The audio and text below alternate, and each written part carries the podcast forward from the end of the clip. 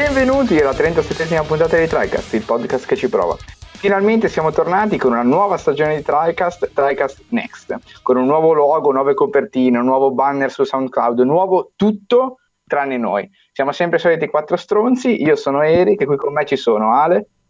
Eccomi, buonasera. Matt. Ciao. E Mattia. Hello. È incredibile, incredibile. L'entusiasmo di questa nuova stagione, la gente ciao, ciao, ciao. E... drogata. Non vedevamo l'ora. L'entusiasmo. Oggi, oggi, torniamo inaugurando la nuova stagione con un bel reportage di Luca a cui siamo andati tutti insieme incontrandoci come TriCast per la prima volta nell'universo proprio. Eh, Luca ci ha accolti veramente incredibile. Cioè, eravamo... Quale universo? Però, attenzione. Quale universo? Attenzione, attenzione. Eh, come al solito, però, nel nostro format, prima parliamo di qualcosa di che è successo di interessante in queste due settimane. Eh, possiamo partire velocissimi con Mattia, che vuole parlarci di qualcosa di piuttosto particolare. Oggi si è emozionato molto, mi ha chiamato, mi ha detto: Oh mio Dio, è successo eh, questo. Shit, oh shit. No, eh, come prima news possiamo iniziare parlando di Miyazaki, famoso creatore della serie Dark Souls che ha ricevuto... E ce l'abbiamo fatta a nominare Dark Souls anche questa puntata. Non è passato nemmeno 5 minuti. Lo strike, lo strike è andato. Giorni senza Dark Souls tornano un'altra volta a zero. Comunque Miyazaki al Golden Joystick Awards di quest'anno ovviamente ha preso um, il Lifetime Achievement Award che praticamente è questo possibile diciamo paragonarlo a un Oscar alla car- carriera più o meno videoludico e per appunto la creazione dei, dei, suoi giochi, quindi in particolare ovviamente della serie di Dark Souls, dei Souls in generale, quindi includiamo anche Bloodborne. Ehm, la notizia finisce qui, nel senso, questa è la notizia. Oh, andiamo avanti. Ha avuto, ha avuto il premio, ha avuto il premio um, quello che ho letto su qualche sito. Um, lo, lo, speech, la, la, diciamo, i ringraziamenti sono stati molto freddi, come si addice comunque a un giapponese che si rispetti, però ha fatto un sacco di ringraziamenti al suo team, ha detto che continuerà e vorrà continuare a fare giochi che il, il suo pubblico possa appunto apprezzare e ha espresso anche la sua emozione per Sekiro che dovrà uscire a marzo. e, ecco anche... Però posso dire che mi sembra no. un po' prematuro come premio una, un individuo di questo tipo. Cioè, adesso io non so la sua carriera a livello eh, Beh, totale eh. di tutti i vari giochi che ha fatto, provare ad essere pure presidente proprio di From Software lui, quindi... Però, boh, c'è... Nel senso, ha ancora, appunto, se che deve ancora uscire, magari ancora anche qual- qualche altro gioco. Può dare Senza magari adesso, vogliamo Bloodborne 2. Già, già, dare adesso un premio alla carriera mi sembra, per quanto poi, per carità, l'importanza dei Souls in questi ultimi anni, ne abbiamo già parlato, insomma. Però, boh, vabbè, ma così in commento, giusto per commentare la notizia. Abbiamo già fracassato le palle agli ascoltatori, nominando così. Sì. probabilmente perché ci sono pochi individui, pochi director magari così riconosciuti a livello della community che... Sì, vabbè, il botto, il botto l'ha fatto. Chi vai a pigliare, cioè chi vai a dare un premio del genere. Non è che ci sono tanti nomi, cioè di certo non vai a prendere la gente di Ubisoft, di e di altri big. Concordo. Non, non, ci sono nomi di rilievo, sono tutti... Ma diciamo anche perché premi del genere non sempre vengono molto spesso comunque conferiti. Va bene che eh, poi adesso l'industria videoludica è relativamente giovane, quindi non è che puoi fare tutti questi premi alla carriera come li fai per il cinema, però... Uh, a prendere uno eh, a caso. Comunque, no. ha, comunque fatto il, ha fatto il botto comunque eh, con Dark Souls. Effettivamente sono passati pochi anni eh, dal, eh no, infatti, infatti, per quello che dicevo, la Ora carriera so... sempre, cioè, to, un Miyamoto, cioè, capisce la carriera perché ci sta, per quanto Nintendo ovviamente continui a fare, però lui ormai... Vabbè, eh, detto, sicuramente ci hanno dato qualcosa del genere, cioè, non sì, sì, che sì, ma no, no, ma non so dicendo che non ne hanno dato, cioè, supponendo proprio l'individuo in sé, cioè, gli hanno sicuramente dato mille premi a Miyamoto, figuriamoci, però ci sta perché comunque sono talmente tanti anni, ormai basta vederlo in faccia, adesso No, beh, comunque basta, se no già perdiamo tempo. E nulla, quindi faccio i complimenti anche a noi Miyazaki per averci ah, regalato sì, divertimenti bestemmie con Dark Souls. Ecco, solo e... lui, no, non si bestemmia. Vediamo di muoverci credo... che vogliamo Bloodborne 2, vediamo di non farci sì. aspettare troppo. Eh sì, sì, sì, dai. A Miyazaki, eh, eh. Mi pare che eh, Miyazaki dai, che uh, ascolti TriCast. anni a fare sette giochi, adesso sono tre anni che è fermo, basta, eh. Adesso basta, adesso è arrivato il momento di pubblicare giochi. Aspettiamo Dark Souls 4 alla fine della sua... non ci saranno più Souls invece. Oh, più Souls. Scritto Sauce. Oh. Sauce. Ok. E Dopodiché... quindi fine notizia. Fine notizia, ok, ha dichiarato la fine delle notizie, possiamo scorrere in avanti. Della prossima notizia vi parlo io molto brevemente perché sarà la base di una discussione di una puntata futura e oh, ovviamente è una notizia che sta rimbalzando ovunque e praticamente penso sia la notizia più importante degli ultimi boh, tre mesi, non lo so, forse anche di più, è il fatto che Sony ha annunciato che eh, dopo 24 anni di presenze eh, fisse non sarà nel 2019 presente alle tre in maniera più eh, totale eh, cioè non sarà presente con una conferenza eh, in live in diretta per tutto il mondo, non sarà presente neanche con un boot eh, in fiera per mostrare i giochi, cioè sarà completamente missing in action. Oh, no. Eh, eh, quindi ovviamente perché ne discuteremo più avanti perché si apre uno scenario di speculazione infinito eh, quindi allora c'è l'annuncio di PlayStation 5 l'anno prossimo visto che comunque non abbiamo neanche una PlayStation Experience a fine anno insomma esatto. c'è, c'è parecchia roba da, da, da, di cui si può discutere eh, tra speculazione e fatti. A quanto pare tantissimi team eh, legati comunque a, Sony stanno già lavorando con il dev kit di PlayStation 5, molti altri team hanno già mandato dei piccoli suggerimenti tramite i quali si capisce che comunque anche loro stanno lavorando su progetti di eh, nuova generazione e, e, quindi sembra appunto che per Sony si stia proprio eh, chiudendo in maniera forte eh, la, la, generazione magari più, beh, ovviamente più di, più di, Nintendo grazie al caso perché eh, non, Nintendo ha appena aperto la generazione ma anche rispetto a Microsoft che di base per il momento ha confermato la presenza alle 3 2019 ha fatto questo evento eh, lo userà l'X, l'X 2018 con la X davanti eh, in Messico comunque no in New Mexico dove cavolo erano scusate comunque abbastanza potente, però ancora molto concentrato sulle, su queste console di base, no? con, eh, con, il Game Pass, con eh, le varie prestazioni, eccetera, eccetera. Concentrato sui servizi di questa generazione. Anche ah, se anche piccola cosa, Eric. Su, su Scarlett, che a quanto pare sta venendo su bene, dimmi pure. Um, non sono stato presente alla discussione perché mi ricordo il motivo, però c'era quella notizia riguardante il Game Pass che ti aveva deluso. Non ho letto proprio la notizia. Cosa è successo? No, eh, praticamente esatto. Cioè, lì vabbè, non è, cioè, diciamo che non era una notizia, già si sapeva, però è una cosa che effettivamente Microsoft pubblicizza così poco che poi ce ne si scorda. Cioè, eh, quando ho visto parte di quell'evento che era, io non so come chiamarlo, ragazzi, cioè è il 2018 ma con la X al posto del 2, non so come chiamarlo, X018, chiamiamolo okay. così. Eh, sì, sì. Loro hanno fatto vedere comunque che eh, avrebbero eh, aggiunto altri 16 giochi di alcuni di un certo spessore, altri meno, ma comunque sarebbero stati aggiunti al Game Pass. Eh, alcuni di questi devono ancora uscire e saranno presenti al lancio, se non sbaglio, quindi comunque annunci all'interno del Game Pass di, di, una certa caratura perché vuol dire che allora non solamente i first party potranno uscire al lancio eh, sul Game Pass. anche i Final Fantasy dal 7 in poi per la prima volta in assoluto su Xbox. Sì, Xbox bla bla bla però poi diciamo tutto questo focus sui giochi aggiunti e passano sotto in, in sordina fortissima il fatto che così come accade con Netflix, il Game Pass è un abbonamento, quindi dopo tot mesi sistematicamente qualche titolo viene preso e tolto dal Game ah, Pass. Okay, okay. Se ci stai giocando in mezzo, eh, sostanzialmente te lo levano e boh, basta, cioè devi comprartelo. Eh, di, non è un problema di per sé, fanno il servizio come meglio credono loro o come possono, però il fatto di non pubblicizzare, non dico alle conferenze, capisco che alla conference anche puoi dire ti togliamo questo, ok, però come, proprio come messaggio comunicativo generale non passa questa cosa, quindi non so, cioè mi sembra un po', un po', un po brutta, un po'... perché ti devi informare un po' tu, devi andare a beccare la notizia che ti dice che effettivamente ti vengono tolti quei giochi, se no te ne accorgi solo quando ci stai giocando e te lo levano, che comunque non è... Ti esce l'avviso magari...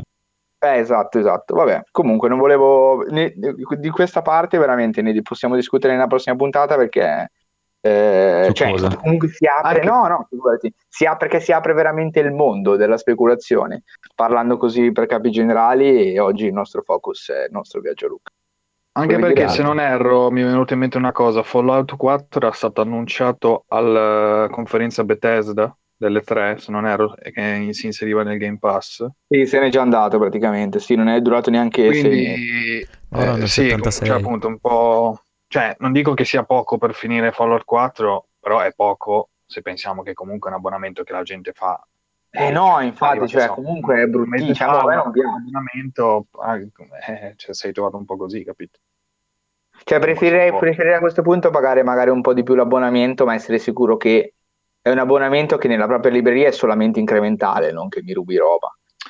Cioè, oppure, oppure sapere quanto dura, cioè un anno mi dice ok, i giochi che entrano, i multipiatta che entrano durano un anno, quindi regolati di conseguenza. Cioè, sì, sì, sì, sarebbe sì. anche così, bene o male. Non...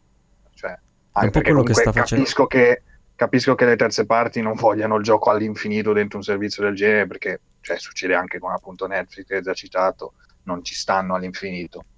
Però diciamo che ecco, l'utente dovrebbe sapere, come hai detto, le tempistiche, le cose. Sì, un minimo, poi magari, non so, magari ce l'hanno scritto dappertutto nel loro sito, sì, se vai in un basso destra, scritto in calibri 2. Uno non ci pensa, eh.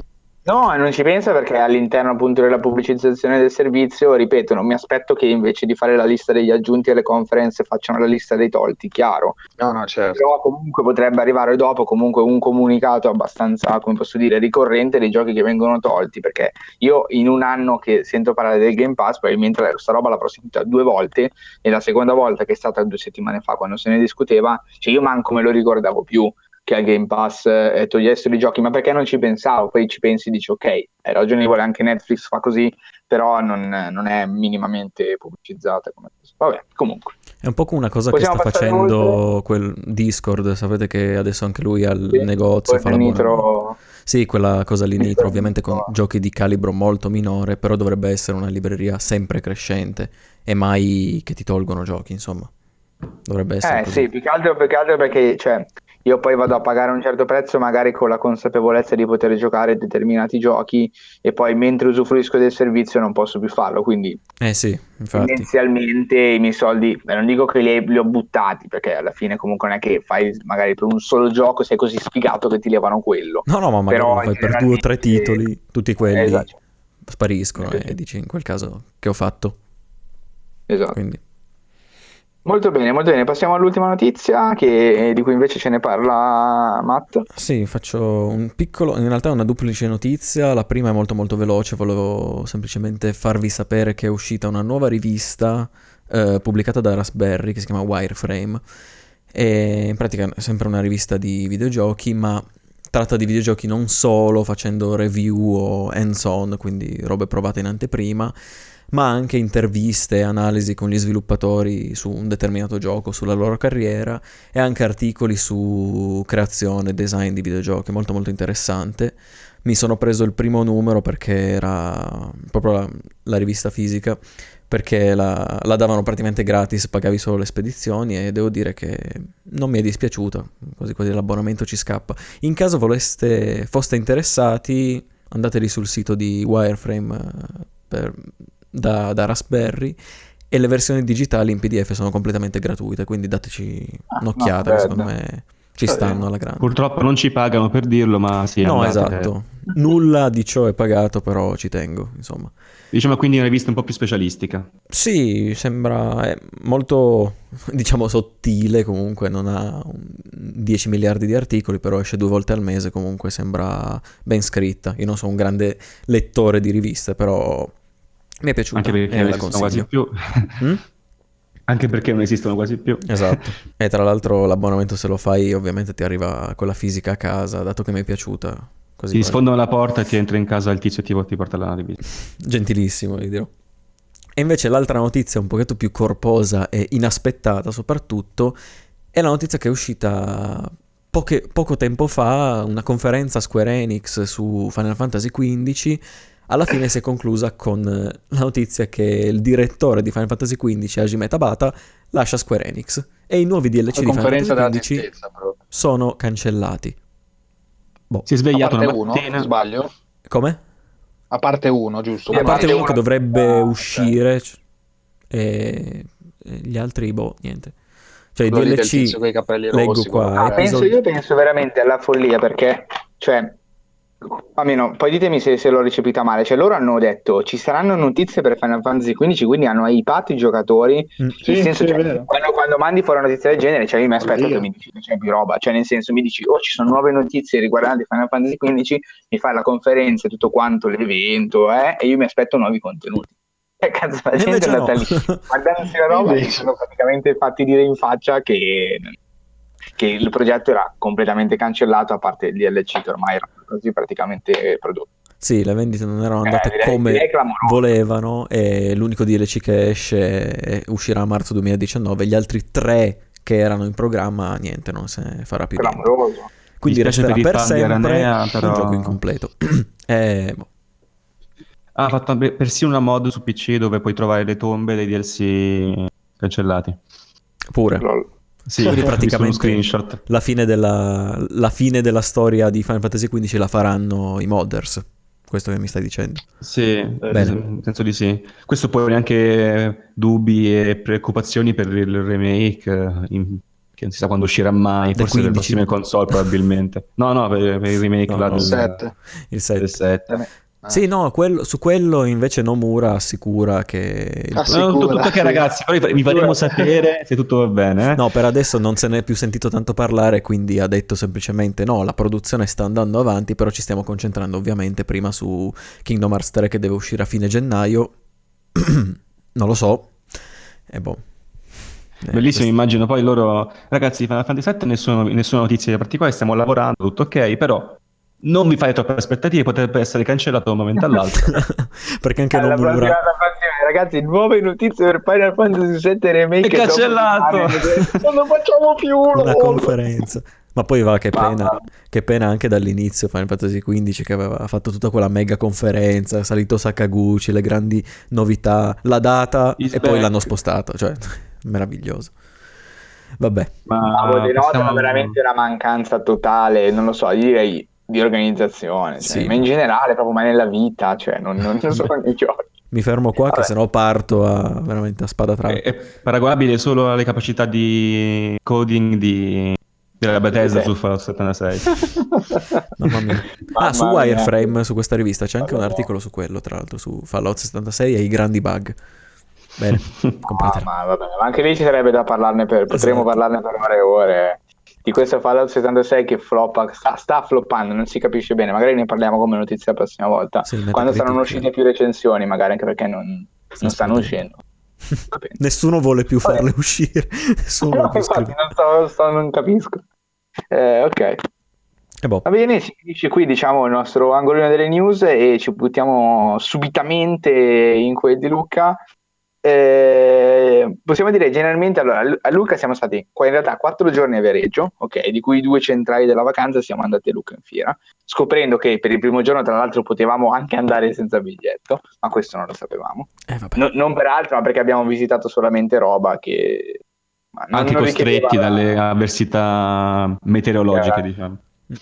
No, la gara è stata veramente devastante. Cioè, il primo giorno, che, che il primo giorno in cui siamo andati a Luca, no, la sfiga vera è che il, giorno, il primo giorno siamo arrivati a Viareggio, ha fatto sì, tutto il giorno sole e noi non sapevamo cioè, bene cosa fare nella nostra casa. Ci siamo trovati, ci siamo salutati, faceva caldo. E detto, senti, che cazzo facciamo? Abbiamo niente da fare. Viareggio non c'è niente, perché non c'è niente, è morto. È fuori stagione. Eh, sì, non è male, eh, si vede che comunque c'è un sacco di roba. Sì, però, sì, C'era però un bel sole e noi video in camera. Cazzeggiamo, esatto, cazzeggiamo in casa, cosa dobbiamo fare? Andiamo a fare una spesa, cazzeggiamo, cazzeggiamo tutto il giorno, ci alziamo il primo giorno, il secondo giorno della vacanza per andare a Lucca, c'è cioè il diluvio universale dalla mattina alla sera, allora. cioè non ha quasi mai smesso di piovere, ma è stata una roba incredibile. Vabbè, Però come ci ha detto un nostro amico che era lì, eh, che vabbè di Pisa, eh, l'abbiamo salutato, ci ha raccontato l'anno scorso era stato ancora era peggio, cioè un delirio. Sì, sì stato molto molto peggio. In realtà noi abbiamo beccato solo il venerdì con la pioggia, il resto tranquillissimo. Eh, sì, sì, sì. fortuna perché anche erano due giorni, quindi immagina due giorni di pioggia. Bene. Eh, infatti. Sì, poi ti passava anche la voglia dopo un po', perché veramente tra il casino... Sì, perché veramente... Sì, perché quando lì, vabbè, per chi non lo sa, chi non è mai stato a Luca, vabbè, praticamente la fiera è tutta dentro le mura di Lucca e ovviamente non è che è un padiglione che copre tutta Lucca, ma sono diversi padiglioni dislocati nelle varie piazzette qua e là all'interno della, della città e poi alcuni anche sulle mura e sui vari, come si chiamano i baluardi lì, quelli spiazzali sì. sulle mura.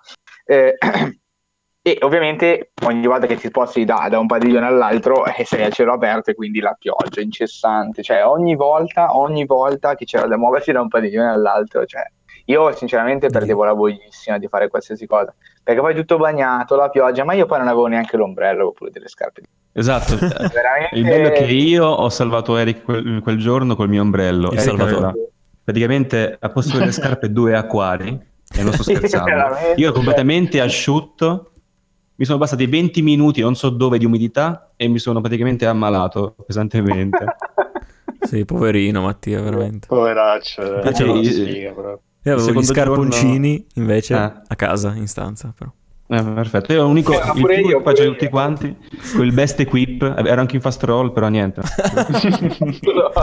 e due, e siamo a due. Non ho controllato la resistenza alla pioggia, probabilmente. Eh, infatti, dire, eh, e, infatti, il secondo giorno due tachipirine mi sono, sono urinato perché poi, spoiler, il secondo giorno sono morto verso le, le 4 poi sono risorto. È stata la tossicità proprio, quelli che non sì, vedi. Sì, cazzo sì. Anche da a un certo punto si è accasciato davanti agli scalini di una, Madonna, di una chiesa lì. E ho detto no ragazzi io non ce la faccio più, sto morendo.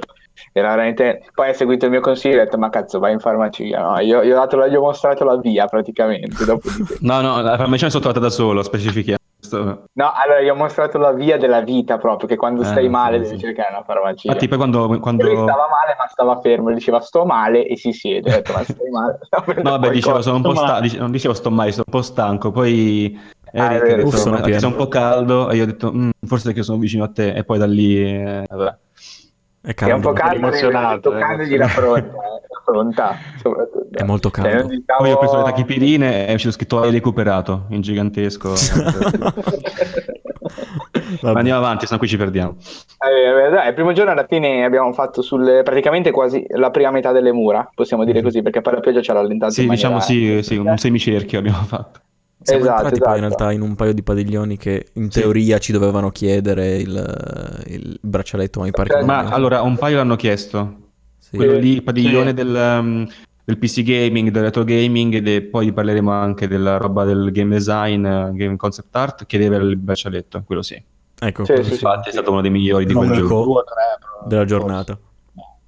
Beh, Praticamente quindi iniziamo, entriamo a Lucca, facciamo questo giro, co... all'inizio non piove tanto, poi comincia a fare lo scroscio infinito, sì, facciamo un, un giro e arriviamo allo stand eh, della, della Bandai, Namco, sì, che abbiamo spostato, che un... l'anno scorso stava alla Japan Town, mi pare, lì vicino, è sempre stato sì. lì vicino. Anche l'anno Quest'anno... prima. Anche... No, l'anno prima eh, io mi ricordo che provai Little Nightmares era un piccolo padiglione, eh, una costruzione vera e propria, sulle mura. E quest'anno ah. invece, al posto di appunto il, lo, la showroom, non so come, come dire, di Little Nightmares, c'era persino il tizio che ti inseguiva travestito, c'era appunto lo stand della Bandai Namco. Sì, sì, sì. Entrai, c'era questo tizio che ti urlava addosso, addosso e ti inseguiva e tu scappavi. e scappando arrivavi nelle zone dove ti potevi provare il gioco. Eh, quindi è divertente. Bello. È divertente. Eh? Beh, fino a un certo punto. sì, Mattia che si caga addosso per ogni cosa si starà spaventando. Ah! no, no, eh, perché ti urlava in faccia, quindi tu urlavi di conseguenza. Entrambi urlavate. Era uno scambio di urla. Perfetto. Esatto, esatto. E... Però dei giochi parliamo e, dopo, giusto? Quindi tra, esatto, giochi parliamo dopo. Tra, abbiamo fatto piccoli acquisti, alla fine c'erano anche non solo padiglioni giganti di sulle mura, comunque padiglioni piccolini, padiglioni che poi non sono padiglioni, scusate, ma piccoli negozietti eh, da cui comprare roba. Sì, di stand siamo andati, giusto per fare la lista, siamo andati da Bandai, poi siamo andati da un euro. Euronix. Eh, era Euronix, era Euronix, ok? Io sì, era Euronix, sì. nella vita, era Euronix, ok? Eh, e poi in realtà il primo giorno credo basta, perché poi siamo tornati indietro, cioè ad un certo punto abbiamo detto, vabbè ragazzi, cioè qua basta, erano quasi le 6, cioè continuava a piovere incessantemente, cioè non c'erano i presupposti per cominciare a fare qualcos'altro una volta girata quella sezione.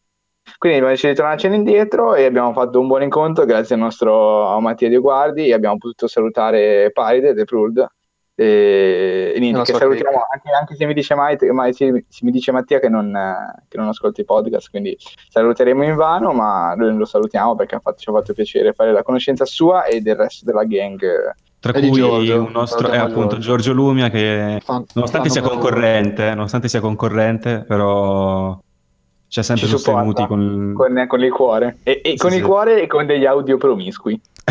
Attendete la fine della puntata, mi raccomando. Attendete, esatto. Sì, infatti ragazzi, no. è come film Marvel. Cioè, Anche dopo i titoli di coda. i titoli di coda, così avrete una bella sorpresa. E approfitto anche per, per salutare Stan Lee, Rip. Andiamo avanti. eh, ovviamente ringraziamo anche Giorgio per i suoi contributi imperdibili. Esatto. Eh, dopodiché possiamo anche iniziare... Giorgio. Aspetta, non parliamo però del, del padiglione. Del padiglione? Concept. Quello è l'ultimo che abbiamo visitato, vogliamo andarci. Eh, ma dopo? Ah, è vero, era ancora il primo giorno, è vero. No, no, no, no, non dopo. Come no? No, girandoci, ah, scendiamo vero, dalle mura e con, molta, con una ah, discesa sì. molto precaria, sì, che sta tutti per cadere. Sì, sì, è vero, è vero, me lo ricordo. Che siamo rimasti fuori sotto la pioggia per qualche minuto prima di entrare. Sì. Eh, e... Questo padiglione sì. aveva, aveva, un nome, cioè non mi ricordo se aveva un nome specifico. Eh, aveva il nome di quel negozio lì online, Draco, possibile?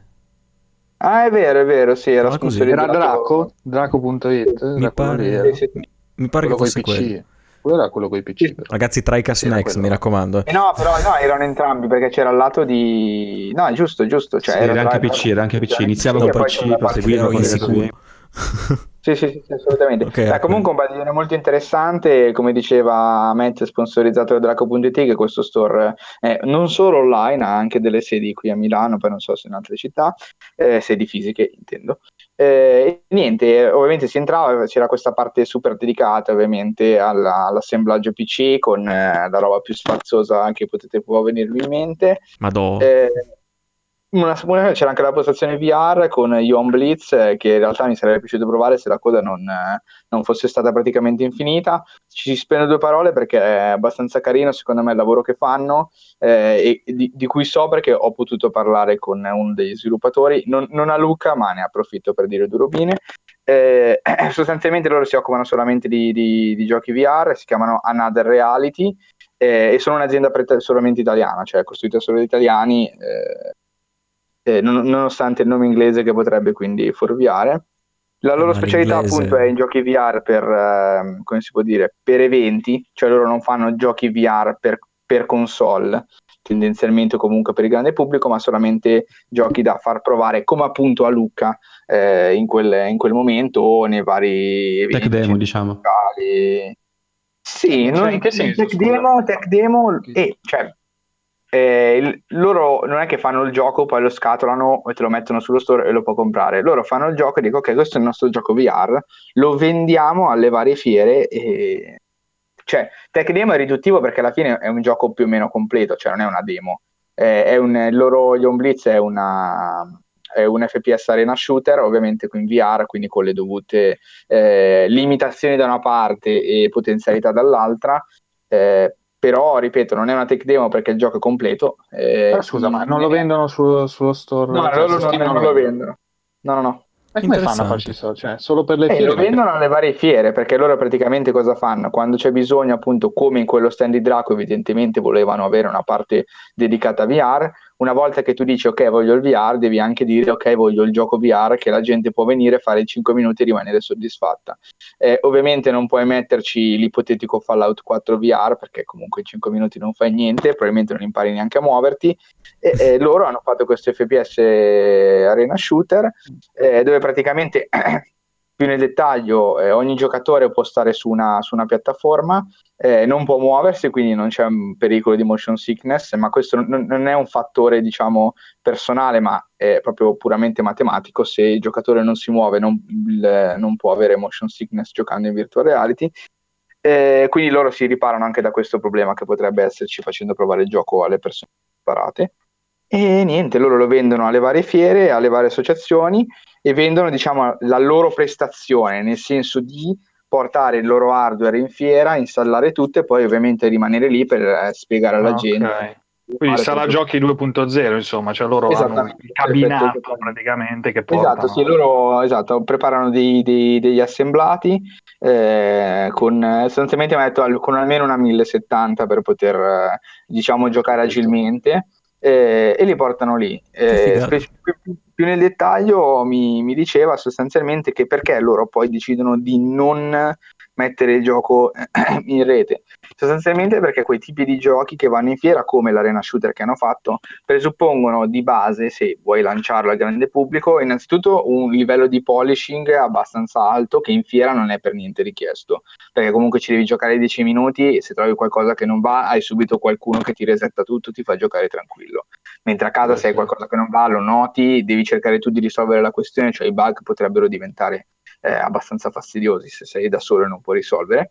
Eh, detto questo, eh, l'arena shooter banalmente se lo metti su Steam hai bisogno di una community che ci giochi e di un netcode che funzioni, mentre se lo porti in fiera questa roba non la devi fare perché comunque Beh, giochi certo. sempre in locale, quindi sostanzialmente non pubblicando il gioco a grande pubblico loro eh, si levano, diciamo, tra virgolette, da molte responsabilità di cura, polishing e netcode del gioco eh, che gli permette di sviluppare giochi in eh, un, un, mese e mezzo, due mesi e che poi vanno avanti a portare nelle varie fiere di Milano.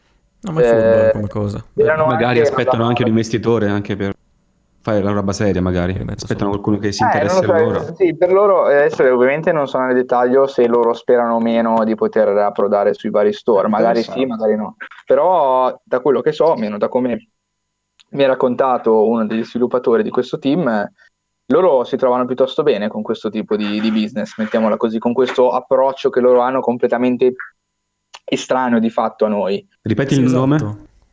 Another Reality. Ok. Eh, scopro adesso che esiste sta roba, cioè proprio... No, eh, ma è vero, anche questi giochi li vedi solamente lì, infatti a me ha fatto piacere, io in realtà volevo provare il gioco anche perché conoscevo il ragazzo che stava eh, lì di Another Reality, però cioè, la fila era veramente proibitiva eh, meno proibitiva, c'era una calca incredibile intorno a quello stand piccolissimo. Eh, quindi poi alla fine siamo andati via per l'area retro gaming eh, a guardare roba. Però molto interessante, molto interessante appunto perché è un approccio completamente diverso. Cioè allo sviluppo giochi rispetto a quello che sì, siamo esatto. eh, abituati a, a, vedere noi come giochi che acquistiamo tutti i giorni. Ed è un po' un peccato perché comunque ti, cioè, rimane un po' a dire cavolo, però vorrei provarlo, ma di fatto non puoi provarlo non lo so, cioè, magari poi ne parleremo più avanti se non vogliamo perdere troppo tempo su, su questa cosa. Quello di, su cui mi interrogo è che dal punto di vista prettamente diciamo, economico, evidentemente funziona perché aziende in piedi Beh, certo. Sanno, sanno, bene, nel senso non hanno, eh, non hanno particolari problematiche. Eh, però poi io mi chiedo, cioè, insieme a quel rapporto con la community, comunque non riesci mai a crearlo di default perché cioè, il tuo gioco è costruito per diciamo tendenzialmente essere giocato quasi solamente da gente che va in fiera, di cui magari ne sa di giochi, ma poi non può comprare il gioco altrove, quindi lo prova quei 10 minuti, e, eccetera. Non, non, riesce poi a, diciamo, come posso dire, a legare diciamo, il nome dello sviluppatore a un qualche tipo di emozione o a un qualche tipo di, di esperienza positiva. Ma non so, questo è il mio pensiero mio, eh, di cui magari non, Beh, al massimo, al massimo l'esperienza positiva o l'emozione, puoi dire aspetta, ma vedo di, di andare in fiera e trovare appunto loro per provare la loro nuova sì, diavoleria no, VR. Eh. Però è sì, comunque una cosa molto... Però è molto diversa, molto, molto diversa, strano. Sì, molto... sì, sì. Mm. Anche molto difficile perché dovresti veramente avere una forte relazione, anche più forte della community normale videoludica, perché servirebbe una persona che viene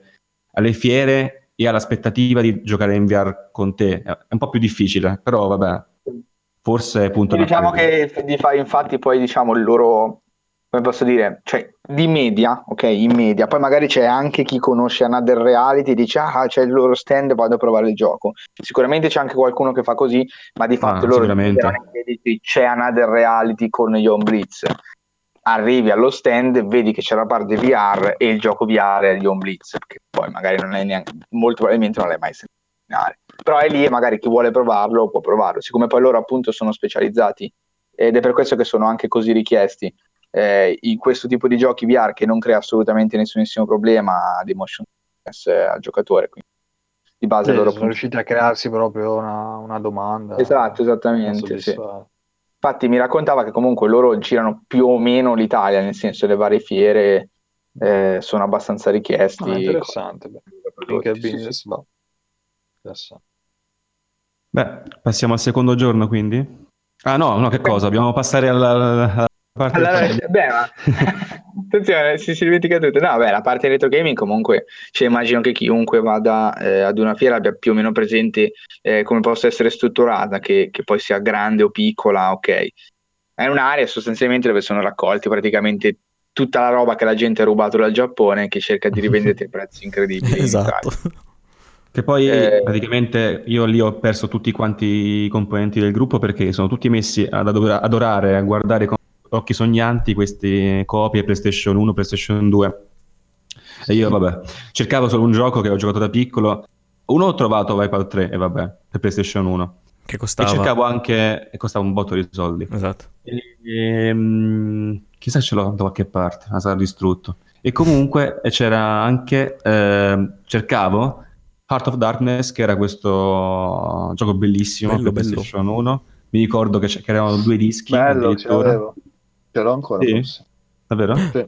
Quello con poi... il doppio disco e con gli occhiali in 3D. Eh, doppio disco. Ok, in 3D non mi ricordo, forse erano usciti gli distrussi perché tipo avevo 4-5 anni probabilmente. Sì, c'erano di carta, quelli lì classici, forse un po' di più. rossi. Sì, for- forse mi, ricordo, mi ricordi qualcosa, però non li ho mai usati, mi sa. Che no, mi ha traumatizzato da piccolo. Eh vabbè, ma sì. I giochi che, che, giochi da piccolo raramente li finisci, raramente vai oltre il primo livello, però ti divertivi comunque. Ma veramente? E... Sì, sì, no, era, era veramente bello. Cioè... Confermo tutto, avrò fatto il primo livello di, di Sly Cooper 2 tipo per mille anni. 2500 volte, ti sei mai stancato? no, no, no, io ho finito tutto il primo livello, cioè raccolto tutti i collezionabili del mondo, ma non riuscivo mai a battere Dimitri. Sono tornato mille anni dopo che era il boss finale della prima area e niente, sono tornato tipo quattro anni dopo, era la peggio cagata ovviamente. Vabbè. Come io con Metal Gear Solid. Vabbè, questo è veramente pietoso, però non ve lo dico. No, vabbè, perché poi voi, voi avete cercato Metal Gear Solid VR. È Come stato te? un titolo molto... Ric- avete cercato tutti quanti voi Metal Gear Solid VR Mission nel ah, dove cercavo, parte, io cercavo la parte retro game l'hai cercato lì no. Sì, no, beh, no, beh, diciamo che cercavamo io, io personalmente curiosi, curiosi. sì, sì sì esatto per vedere quanto è che sì, io guardavo abbastanza costosi eh, certo. e veniva fuori che solamente le VR mission eh, venivano fuori cos'era 40-50 euro ma sono solamente le VR mission cioè non c'è il gioco esatto. dentro incredibile il gioco di base costa 100-120 euro che io poi mi sono ricordato che da piccolo sempre per PlayStation mm-hmm. eh, presi appunto Metal Gear, era Metal Gear 1, solo che c'era scritto VR Mission probabilmente, perché ogni volta che lo avviavo c'era una nuova partita, mi avviava queste sfide appunto nelle, nella modalità VR, tipo con Snake, con Nikita che dovevi far partire il missile sì, sì, e guidarlo. Mm. E non riuscivo a capire come avviare la modalità storia. Sono rimasto delusissimo. perché non oh, capivo che, che, non c'era è la versione VR Mission. E eh, vabbè, i ricordi che riaffiorano. No, c'era veramente no, tanta tanta roba. Magari eh? Scusa, ma... No, no, scusa, scusa, che non ti ho sentito. No, dicevo, c'era tanta, tanta roba, ovviamente ci abbiamo perso un attimo... Sì, sì, abbiamo un cercato Crash Team Racing, c'erano i vari... Il remake. La collezione di giochi di Pokémon, uno in fila all'altro. È bello, anche quelle c'era, scatole particolari c'erano anche. Silent Hill, Silent Hill. Eh, io cercavo soprattutto, vabbè, avevo cercato Final Fantasy VII Black Label, che anche lì costa abbastanza, ma comunque semplicemente per vederlo e per farmi un'idea. Silent Hill l'ho trovato che mi pareva fosse ancora incellofanato sugli 80 euro in uno stand e quasi il doppio in un altro. e poi ho visto Rule of Rose, che è questo gioco molto controverso di cui vi parlerò, a 180 euro. Eh. Uh, ma cos'è? Non lo conosco. Che poi comunque... Gioco PlayStation 2 che hanno tolto dal, dal mercato sì, perché era molto... Uscito, uscito. Ma l'ho giocato, quindi ve ne parlerò. Io non appunto queste fiere, diciamo che è la prima grande fiera che sì, la prima fiera che vado in generale, quindi non...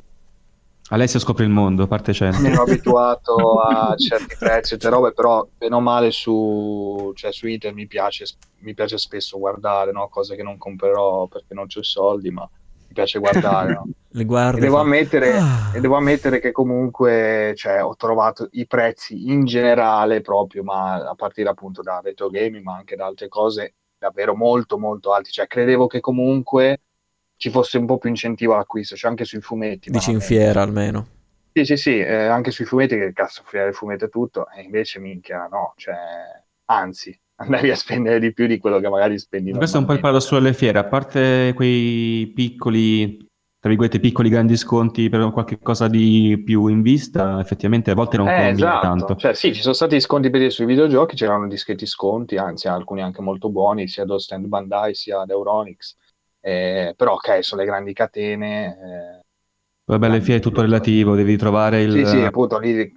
Molto spesso gli ultimi giorni, l'ultimo giorno ti, ti, fa, ti abbassano il prezzo a volte anche a metà, questo sui fumetti soprattutto, ritrovare il, venditore privato che magari sì, esatto, conosce altri. Eh, sì, sì, vabbè, uno perché da se sa girare, vabbè, ok, però sul resto, cioè, boh, ho visto tante cose a prezzi un po' bizzarri, cioè, non so, non... mi è dispiaciuto da qualche punto di vista, ho detto magari trovo qualcosa invece, diciamo che mi sono dovuto accontentare, vabbè, comunque, niente.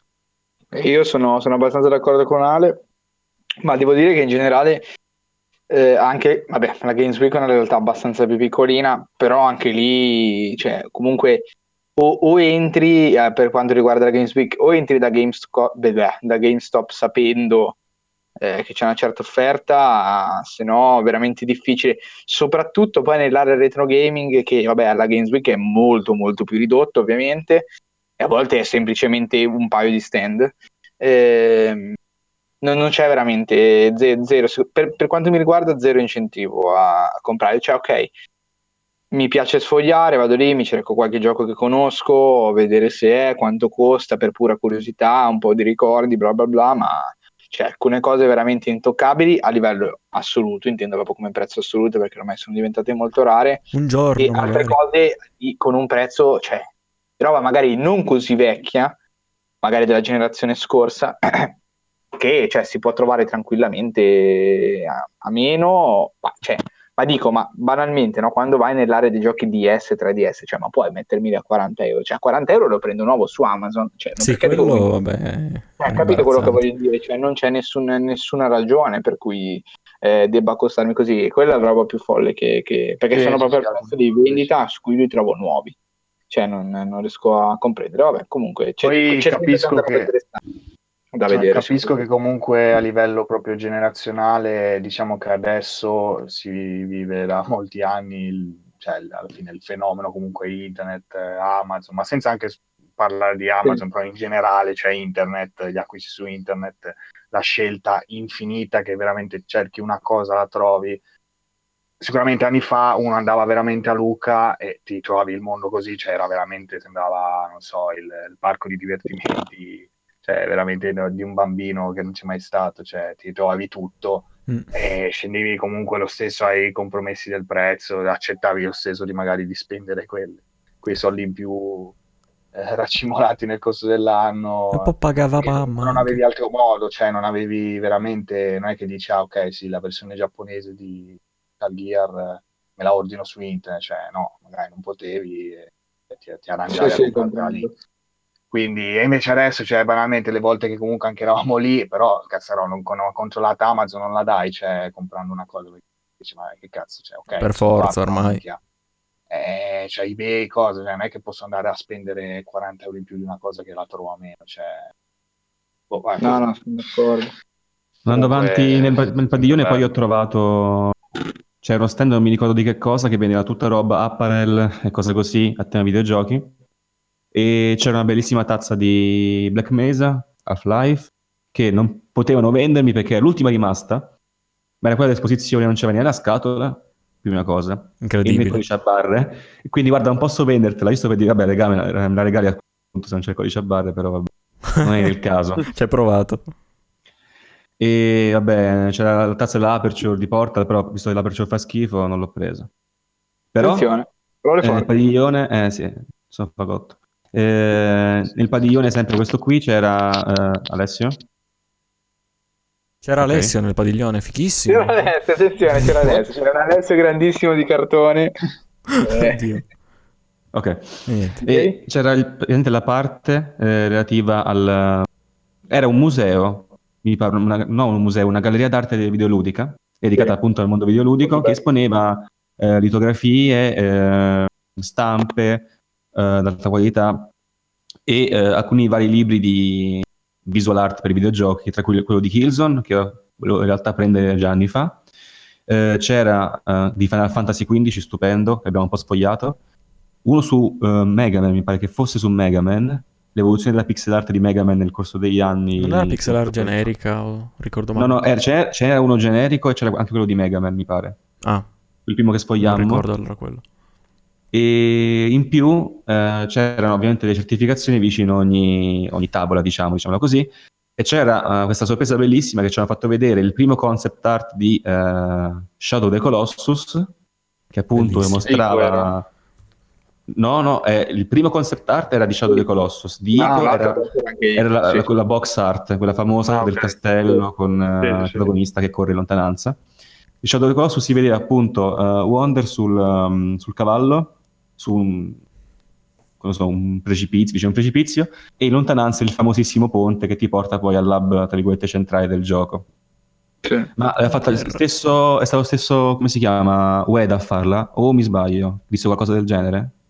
No, sono, sono artwork originali, cioè nel senso... No, no, pensavo, mi ricordavo male, pensavo fosse stato Weda a concepirlo, proprio lui disegnando da lui. Eh, da quello che ci diceva il, il, il, tizio dello stand, che tra l'altro appunto parlava inglese, quindi non era, diciamo, poi c'era casino comunque. Eh, nel casino eh, generale, anzi capiva. Esatto, no, beh, quello che diceva lui era sostanzialmente che quelli sono lavori di produzione originali, cioè fatti sì, dagli sì, studi sì. stessi. Eh, poi, cioè, sinceramente, non lo so chi ci abbia messo mano col pennello eh, per, per, fare quello all'interno. Okay. Mi ricordavo male io allora, non ero convinto di questa cosa. E, infatti, poi costavano l'Isa di Dio, giustamente, però... Circa 500 euro a, a raffigurazione. E cioè... c'era anche appunto la box art di Ico e eh, una, un paio di concept art di Dark Souls, uno stupendo, una stupenda rappresentazione di... Quella di Anorlondo, bella. Di quello era, era, totale, quello era veramente totale. Quella era da com- se proprio un giorno saremo ricchi da recuperare. Anche no, quella era bellissima. No, no, era veramente, era veramente bellissima. Giusto per arricchire la situazione, comunque non è che cioè, c'era lì il tizio e ci diceva: Sì, sì, sono originali, 500 euro. C'era comunque tutto dietro tutta una serie di associazioni, di catalogazioni dei vari. Eh, sì, certe certificazioni. Delle varie raffigurazioni, della numerazione delle, delle raffigurazioni con un certificato, ovviamente, che eh, testimoniasse la, l'autenticità del, della raffigurazione. Esatto. Eh, quindi roba veramente di, di, altissimo livello, tra l'altro poverini, cioè, nel senso, con tutto il rispetto a chi stava intorno, ma cioè, messi lì a caso, cioè, nel senso, c'è tutto intorno, no, c'era questa retro gaming, alcuni provavano indie, eccetera, e poi c'era questo stand, no, di, di un certo valore, beh, cioè, almeno personalmente anche piuttosto alto, ma eh, relegatissimo, praticamente quasi introvabile, nel senso che noi l'abbiamo visto perché stavamo passando lì camminando, ma... Infatti quando l'ho visto detto, non ci credo, incredibile, una cosa di bella finalmente, veramente bella, nel senso a parte le solite cose del Luca Comics che ho visto eh no, infatti, cioè, comunque è una cosa stupefacente, cioè cazzo, si dice c'è qua il, il, l'attestato, la raffigurazione numerata, cioè tipico. questo è il lavoro originale della produzione del gioco, cioè è una roba da, per, meno per quanto mi riguarda, di un valore eccezionale, poi chiaro costa anche tanto, ma da, proprio dal punto di vista dell'esposizione sì, ma anche a vederlo, capito? Che tu lo vedi è già bello. Diciamo, questo qua è uno dei primi concept art di Shadow the Colossus, il cazzo, che cioè, lo vedo eh, di, di persona. Lì di persona 5 è bellissimo. Sì, esatto, c'era il plate e un paio di... Eh. Un paio di disegni su carta proprio veramente stupendi. Il plate costava un sacco, ovviamente, ma era bello, bello, bello. Sì.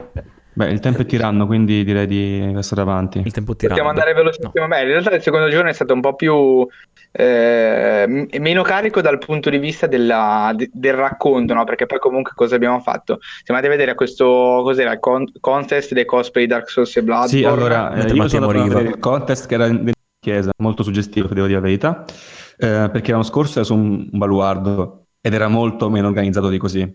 Qui è stato veramente bello mentre voi eravate appunto in un padiglione mm, delle action figure, non mi ricordo di che cosa. Era davanti roba giapponese sì. comunque. C'erano anche delle action figure di Hunter, esatto. anime, esatto. manga, di, di, Monster Hunter belli ma costosissimi. Quanto bello. era altro come un pollice.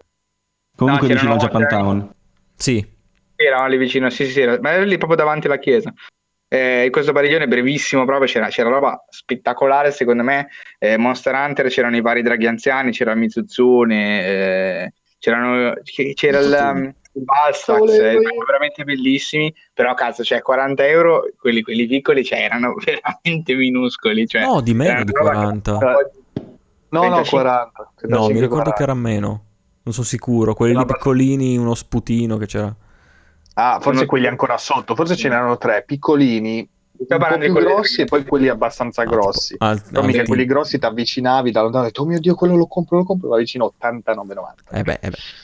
Ah, sicuro che no, però molto belli, eh, molto ben fatti, quei lavori sono sempre molto. Sì, sì, no, no, belli. Mentre loro sbavavano vicino alle action eh, Igor e poi, e poi abbiamo... Meanwhile, io ero nella chiesa a vedere la presentazione anche perché era Paide come, come parte della giuria, quindi era anche questo secondo fine di incontrarlo, per cui sono andato a vedere subito la presentazione. Molto bella, eh, a parte problemini tecnici che succedono con i cosplay, veramente sono susseguiti due, tre, uno dopo l'altro e c'erano anche gli altri. O si rompeva un'arma, o nel momento cruciale della, della rappresentazione si spezzava la lancia di, di Bloodborne, cioè è assurdo. Che eh, poi sono stati bravissimi, sono stati bravissimi perché io a un certo punto pensando, no, vabbè, sarà eh, pensato, è stato voluto come cosa, invece no. Però sono stati bravi a mascherarlo perché erano, non è che arrivavano i cosplay, eh, tipo sfilate e se ne andavano, c'erano dei piccoli sketch che erano originali, quindi sketch divertenti che potevano inventarsi loro, con la voce preregistrata e loro che appunto mimavano la loro precedente interpretazione e, eh, oppure semplicemente ehm, scene tratte dal gioco, quindi c'è una, un costume molto bello della danzatrice della Valle Boreale Dark Souls 3 con le spade con i led, quindi c'era la spada appunto dedicata al potere del, del fuoco e l'altra dell'oscurità, eh, con musica ovviamente di sottofondo. E poi c'era il parere della giuria. Eh, molto bello, molto suggestivo anche perché nella chiesa ci sta Dark Souls, cioè proprio penso il gioco perfetto dove poter rappresentare. Poi Mattia sì. è andato sul palco e insieme a Pari hanno fatto uno sketch eh, Ma, comico. Sì, sì, no. non è, non è sarebbe stato bello, però. Sarebbe stato bello. Potevate e... farlo, potevate organizzarlo. Sì, sì, il prossimo anno, prossimo anno. Però, tutto dire. Eh, la parte più esilarante, la giornata sta per arrivare, ma la seconda più esilarante riguarda eh, Villa Bottini e la questione di uh, Kingdom Hearts 3 e il ghiacciolo di Kingdom Hearts 3. Il ghiacciolo. Allora, fate parlare me. Il ghiacciolo. Il ghiacciolo te lo davano solamente alla fine di questa... De- della roba che c'era dentro la villa. La coda era infinita, erano due file infinite di persone. Non so quanto, quanto avremmo atteso per entrare lì dentro. Probabilmente, che ne so, due ore minimo. Non lo so. E no, ma è bello che poi dentro, non so se cioè, ci arrivi te. Cosa? È che eh, dentro poi, poi c'era un'altra coda da fare. Per poi fare l'altra coda per provare il gioco, oppure potevi non fare la coda per provare il gioco e girarti dalle stanze della villa con altre robe a tema, a tema Kingdom Hearts. Ah, cioè la coda che no. noi vedevamo fuori, lunghissima, era quella per entrare nella villa, poi dentro... Sì, infatti, c'era, perché no, da come ci ha raccontato...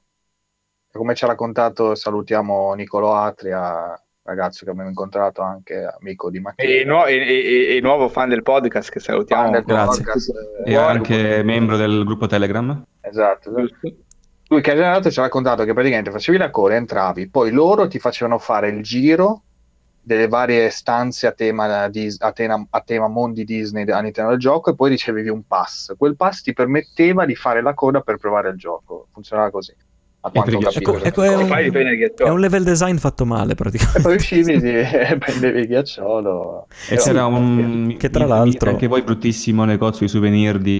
di sì, una palla, palla, era praticamente una, una palla, palla. Fatta, rovesciata. No, dico anche per il contenuto, per il contenuto. Sì, sì, due cagatine c'erano, veramente imbarazzanti. Peccato, peccato. L'unica cosa buona era questa intervista qua che hanno fatto uno dei co...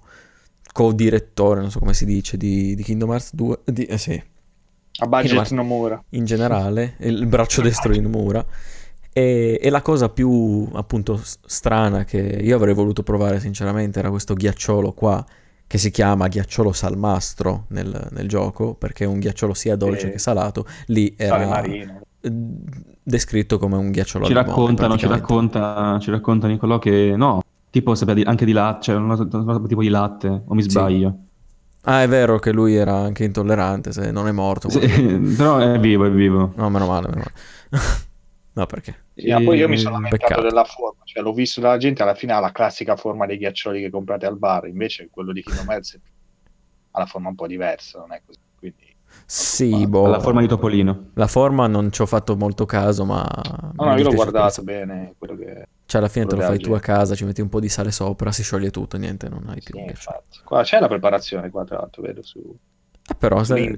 Ale... Puoi preparare il gelato al sale marino di Kingdom Hearts. Boh, dopo la cerca marina e ghiacciala. E cioè, ho ottenuto il gelato. Bellissimo andare fino a Lucca. di ghiacciolini inattaccabili di, di Kingdom Hearts. Eh, si passa al punto forte della giornata. Tra l'altro Kingdom Hearts è stata... Il punto forte ragazzi, che allora, questo abbiamo fatto? Dopo aver visto che Japantown era intoccabile per motivi eh, non conosciuti ai terrestri. Eh, ci siamo praticamente riavvicinati alle mura per fare l'altra metà delle mura che non avevamo visto il primo giorno e lì è stato molto bello. Abbiamo fatto, io personalmente ho fatto qualche foto con qualche buon cosplayer, eh, ce n'erano alcuni veramente fatti molto molto bene. Eh, so io le foto che si è fatto, Eric. e, ehm, Beh, mi ero fatto quello con eh, la, la, bambola di Bloodborne. Eh, la bambola di Bloodborne. con Aloy di... Eh, Aloy. Eh, Aloy. E, e, basta, credo. credo e infatti sono donne, bastardo per Siri no, Siri no. Cosa? Ah no, Siri è stato... No, Siri, scusa, era stato Carlo. Ragazzi, ah, sì, ragazzi facciamoci le foto... Le foto... No, cosa stai dicendo? Ciao Siri, salutiamo Siri. No, no, Siri. Eh no, infatti ho capito. Sì, ah, di, di The Witcher, eh sì, The Witcher. sì, no, molto, molto carina. Siri, l'assistente dell'iPhone, difatti dicevo, ma che cazzo state dicendo? Io sto pensando Siri senza l'iPhone. Poi c'era anche un Bosette tipo di 1,90 m. Allora, noi dicevamo, facciamo le foto con i cosplay riusciti delle ragazze carine e niente, ci facciamo le foto con Bowsette eh, Android. Mamma mia. Beh, Bosette, è, com'è vero, è un uomo Bosette, quindi... No. Beh, comunque diciamo che Eric è morto Matt. Eric ha avuto la peggiore idea dell'anno in quel giorno. E si muta. Eh, no, no, confermo, confermo tutto. Perché a un certo punto, alla fine del giro di questa ho detto c'è lo stand Nvidia. Ho detto, minchia ragazzi, cioè comunque ragazzi, stanno uscendo, sono uscite eh, le RTX. Cioè, ragazzi, RTX. la coda non è neanche troppo lunga, era un po' lunga. Ok, ma non era, non era esagerato. No, non, in realtà non era lunga, cioè proprio fisicamente no, era, era cortissima normale, se ci pensi. Ma Io dico, eh, ragazzi, dai, mica, siamo qui, andiamo a vedere dentro cosa c'è, no? Cioè, comunque sarà qualche gioco figo, qualche roba da vedere, si gioca un po', cioè alla fine quello che, quello che vogliamo fare, siamo qui apposta. Ci mettiamo in coda. Come ci mettiamo in coda, praticamente la cosa si ferma totale proprio, cioè siamo, ci ha veramente drenato la vita. Eh, quella, quella, quella coda lì, perché siamo fermati lì, eravamo stanchi sotto il sole e stranamente caldissimo, il giorno prima faceva, faceva sì, freddo, sì. ok? E la coda non andava avanti mai, cioè uscivano tipo tre persone e ne faceva entrare due. Siamo stati qualcosa, è stato un'ora intera a fare 20 metri di coda perché cioè, ad una certa diceva, ok, andiamo avanti, ok, dai, non ci andiamo. Poi arrivi a metà coda e dici, cazzo, sono già passati 25 minuti, cosa facciamo? Ce ne andiamo, cazzo è lunga, eh, minchia, ma ormai abbiamo perso già mezz'ora, cosa facciamo? Cioè, ce ne andiamo veramente? No, dai, ormai aspettiamo, cosa siete qua proprio per niente arriviamo alla fine della coda, saremmo stati un'ora dopo, arriviamo alla fine della coda, cioè io sono il primo che deve entrare, cioè io sono davanti all'entrata con la tizia di davanti che ti tiene fermo per entrare. lei si gira e dice testuali parole e comunque ragazzi per i prossimi ci vorrà un po' eh, perché dentro c'è un, un tizio che no no aspetta non è stato così. Noi stiamo lì in fila aspettando che sì, sì, di entrare esatto. escono fino a 20 persone, di solito le fanno uscire 5 e poi possiamo entrare anche ah, noi. È vero, un bel po' di persone. Escono 20 persone, dico ma quanto cazzo è pieno questo, questo padiglione. Eh, allora, dico, signorina, cose? mi scusi, signorina, e, e, si gira questa, ah, perché, cioè, quanto ci vuole ancora per, per poter entrare?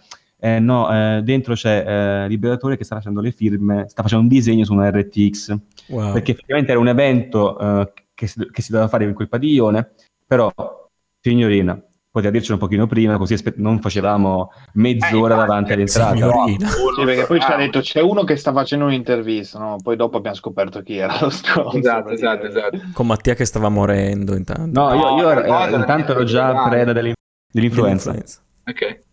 E quindi mi reggevo, sul, veramente mi reggevo testualmente, testualmente letteralmente sul, sull'ombrello e quindi incazzatissimo che questa qua poteva dirci un pochino prima, effettivamente sta il tizio a fare sì, sì, poteva, poteva avvertire tutta la coda appena era iniziato l'evento. Sì. Lo dice a tutti, sì, ognuno parla di un ritardo. e noi, io, vabbè, ok, no, basta, mi giro e me ne vado, esco prossimi ad entrare e ce ne andiamo. Cioè, è stato per... Cioè, cornuti e mazziati. No, perché poi, cioè, oltre il danno pure la beffa, perché... Danno la beffa, sì. Tutto questo, quando io sono arrivato lì davanti, no? Un altro ragazzo, no? A un certo punto ha chiesto sempre alla ragazza che era lì davanti, che ci faceva entrare, che giochi ci fossero. Io ero in palpitazione perché, ho detto, mica, metti che entriamo c'è merda, eh, cioè, metti, cioè, abbiamo preso, diceva no, comunque, eh, cosa che c'era? C'era Monster Hunter World, Rise of Tomb, eh, Raider, no, sì. Scusate, Shadow of Tomb Raider, ehm, ce n'era anche un altro abbastanza importante che adesso, adesso, non ricordo perché poi non siamo entrati fondamentalmente, quindi poi non li abbiamo giocati, girano sulle nuove RTX e comunque ok, ci interessa fino a un certo punto, nel senso che tanto fino a che eh, non hanno COD, non è roba COD, è vero, COD. Comunque c'erano sette giochi AAA, forse anche, sì. sì, probabilmente anche Battlefield. Sono stati giochi AAA comunque di tutto rispetto che sarebbe stato carino provare sulle nuove schede. Poi è chiaro che ne parleremo più avanti quando ci saranno un po' di dati di cui parlare. In ogni caso, se non attivano eh, ray tracing sui giochi, giocarli sulle nuove schede è come giocarli su schede più potenti e basta. Cioè, non è che non c'è ray tracing eh, implementato. Vabbè, Comunque sarebbe stata una cosa carina provare per giocare anche un po', tanto eravamo lì più o meno per quello. E invece? Eh, invece un cazzo, invece un cazzo ci ha detto no, quando ci vorrà ancora? Fa, eh, ci vorrà ancora un po', almeno altri 15 minuti. E noi siamo scappati. Abbiamo fatto, abbiamo fatto, un Giovanni di gruppo. E... Come no, Giovanni. Giovanni Combo, sì, sì, sì, no, clamoroso, veramente sono rimasto scocciatissimo perché poi per me io avevo costretto tutti quanti a stare lì costretto, ho detto minchia dai c'è roba figa, stiamo qui. Ma no, ma anche io ero curioso, però veramente arrivi alla fine e ti senti dire no, questo, vabbè. cazzo, dopo un'ora io, di coda. Io Eric, no, dentro non c'è niente di bello, ti ammazzo. Poi non l'ho più ammazzato perché non era tanto colpa sua, però si è salvato. Quindi sì. fast forward nella giornata, io muoio, risorgo, prendiamo esatto. un po' di fumetti, eh, loro fanno un giro per i fumetti. fumetti. Sì, in giro per i fumetti Mm, alla fine oh. solo, solo A, credo che alla fine di Giro dei Fumetti solo Ala abbia preso i volumi che gli mancavano di One Piece, no? Per il resto nessuno ha comprato nulla di particolarmente rilevante. Ho preso sì. una collection di storia oro di autore di, di? Ah, è vero, è vero. Uzumaki, mm. per chi vuole conoscerlo. Io avevo preso un Dylan Dog e un Lupo Alberto di fumetti. Sì, uno stupendo Dylan Dog con dei stupendi disegni di Corrado Roy eh, che poi ho visto Dopo che ha... Scrittura in parte di Dario Argento. Si chiama Profondo esatto. Nero questo... Non ho ancora letto, però interessante, mi ha colpito. Allora, dai, lo prendo. E alla fine io ho preso così la Bata- Batman Arkham Asylum sotto consiglio di, di Mattia. Eh, sì. Però in realtà l'avevo presa la mattina prima perché avevamo fatto un piccolo giro prima, ma non l'abbiamo detto per non complicare le cose. Consiglio anche chi si ascolta Batman Arkham Asylum, non il gioco, il uh, sì, o meglio, sì, per meglio dire graphic novel con disegni di Dave McKean che sono assurdi. Bene, io non ho ancora avuto l'opportunità di leggerlo, io... ma quando lo leggerò lo porteremo magari, visto che l'abbiamo letto entrambi, se mi piacerà potremo discuterne un pochino. Se riesco che, a se parlare... qualcosa che conosco... No, non puoi parlare Alessio, andiamo avanti. Ale non riesce, basta. no, no, Ale non parla ragazzi, andiamo avanti. Di pure, di pure. Faticavo a inserirmi. No, eh, che più che altro è che volevo comprare il fumetto di Preacher, eh, c'era la bellissima Deluxe Bello. Edition, questo con questi tomi belli grossi, spessi, tutti ricamati in oro, non so che. Quanto costa? 33 euro a volume. Eh, quanti volumi sono? Sono 6 volumi. Eh, ho aperto il portafoglio e ho detto, 200 euro forse, eh, però forse dovrei mangiare questi giorni che sono qua, forse è meglio che... e quindi niente, alla fine mi sono... Il panino te lo offrivamo anche. Cioè. per, per tutti e tre i giorni rimanenti però sui esatto. banali, banali, One Piece, ho recuperato il volume, l'ultimo uscito, l'88, e poi mi sono recuperato i vecchi speciali, quelli eh, blu, blu, green, yellow, red di Wanted, Deep Blue. Di Cazzo Pokémon. Cioè quelli comunque, gli speciali, diciamo, extra, con tutte le varie robe, eh, le taglie, le spiegazioni del, della marina, come composta, robe varie, insomma. È quello interessante. Sì, sì, carini, carini, sono ancora lì, non li ho ancora letti, ma sono cioè, tanto spesso il Red. Vabbè, comunque. Va bene, va bene. Comunque poi la giornata si è conclusa con eh, questa parte fumetti e poi l'area games che in realtà c'è poco da raccontare, c'erano i soliti stand con i giochi sia da tavolo che eh, videogiochi, i vari stand multiplayer e quant'altro. Di, eh. Però in realtà cioè, abbiamo passato lì le ultime tipo un'ora e mezza, è stato abbastanza piacevole, sì. ma non è che ci sia nulla di particolare da dire No. Mm, era la parte classica area games sta- standard proprio. di nuovo retro games. C'è un sacco di gente robe... che giocava, devo dire. Esatto, vabbè, ma quella è l'area games proprio per quello, perché c'è gente che gioca giochi da tavolo sì, sì. nuovi o vecchi esatto. che siano, insomma, si riuniscono sì. lì e fanno questo. E c'erano anche, mi pare, uno stand di multiplayer che avevamo visto, avevamo girato un attimo. Sì, siamo, e davanti... Noi sequestrati per mostrarci i di ricette. Sì, esatto. Carlo, poverino, che è stato sequestrato e gli ha, gli ha, mostrato ogni libro di ricette possibile. E intanto Eric guardava davanti l'enciclopedia di Zelda, molto figa. Sì, sì bellissime quelle, veramente. Beh, 35 euro, un prezzo abbastanza onesto. Poi non l'ho presa perché ho optato per... Eh per The Art of God of War, ma totale. Anch'io. Quello l'enciclopedia lì sicuramente me la, me la, faccio, nel senso me la faccio regolare magari a Natale o la prendo io a Natale, me, me la regalo io perché è troppo bello. L'ho studiato un pochino. Perché se la merita. Tre volumi di questa, di, di, questa cosa, cioè ognuno diverso, tipo uno solamente con sì, arte. Uno enciclopedico, l'altro raffigurativo, il terzo non ricordo. Esatto, sì, tipo rosso, verde. Ah sì, vabbè, The Art, rosso, verde, Zelda, RGB. È un'altra cosa che non ci ricordiamo. Sì, cioè, poi anche bellissima, ma non era lì, ma era quella, esatto, quella con la custodia, eh, ah, cos'era, su, modellata sulle custodie del, sì. del NES, eh, che era l'enciclopedia. Dorata, ah sì, la storia del Nintendo. Eh, però mo bellissima. Ah, no, quelle, sì, sì, sì. Sì, sì, eh. bella. No, no, sempre quella di Zelda, sempre quella di Zelda, intendo io. Eh. La trovate ah, sicuramente ah, okay, okay. Anche, su, anche, su, anche, su, Amazon, la trovate sicuro. Ah, Costa okay. tipo 65 euro su Amazon ed è enciclopedica sempre su Zelda. Non so se più o meno completa eh, di quella blu, che è quella proprio classica relegata dura. Ma io credo che sia la stessa allora, identica, è proprio la stessa identica, custodia diversa, mi sa di sì, però è assurdo. Perché la custodia di quella lì è, vera- è veramente, veramente bella, però quella sì, però perché proprio lo scomparto la così tanto di più, cioè costa il doppio. Eh, costa il doppio praticamente, sì. Però è veramente tanto più bello. Sì, sì. Va bene, va bene, abbiamo chiuso il gioco, il... sì, abbiamo chiuso il gioco, certo. Basta. Abbiamo chiuso la giornata così, così la nostra vacanza di Luca, passata arrivati la sera a casa e poi la mattina sommessi con la gente che se ne andava, noi là, dopodiché siamo partiti, ci hanno cancellato il treno, ringraziamo sì, Italia e tutto quanto. Ma passiamo alla parte più succosa della, del reportage, cioè i giochi provati. I giochi, che giochi? I giochi provati. E iniziamo io e Alessio, perché entrati nella Bandai Namco, come detto mezz'oretta fa, troviamo... Sì, siamo stati assunti, adesso lavoriamo per loro, quindi non possiamo parlarne male, parliamo benissimo. E il primo è... Eh, My Hero Academia One no, Justice.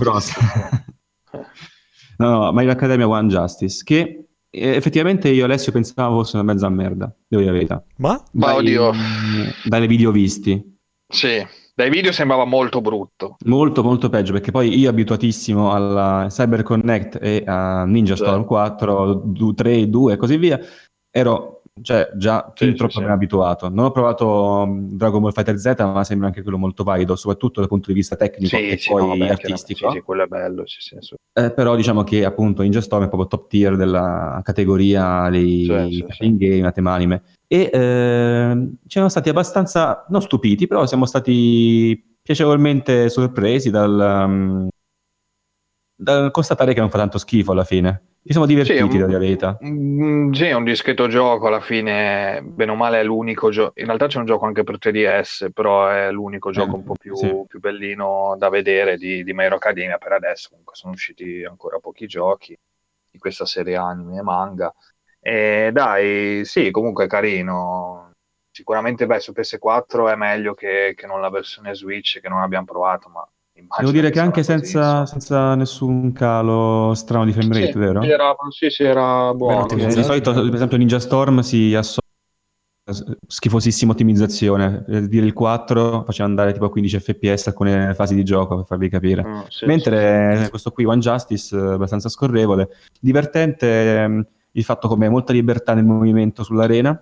Sì, abbastanza classico, diciamo, cioè, ecco, rispetto eh, però, a capito... che sono molto più spettacolarizzati, questo sì, rimane sì. abbastanza uno contro uno, però con la visuale a 360 gradi. Però mentre, capito, Ninja Storm, eh, non so come dirlo, è un po' più loccato.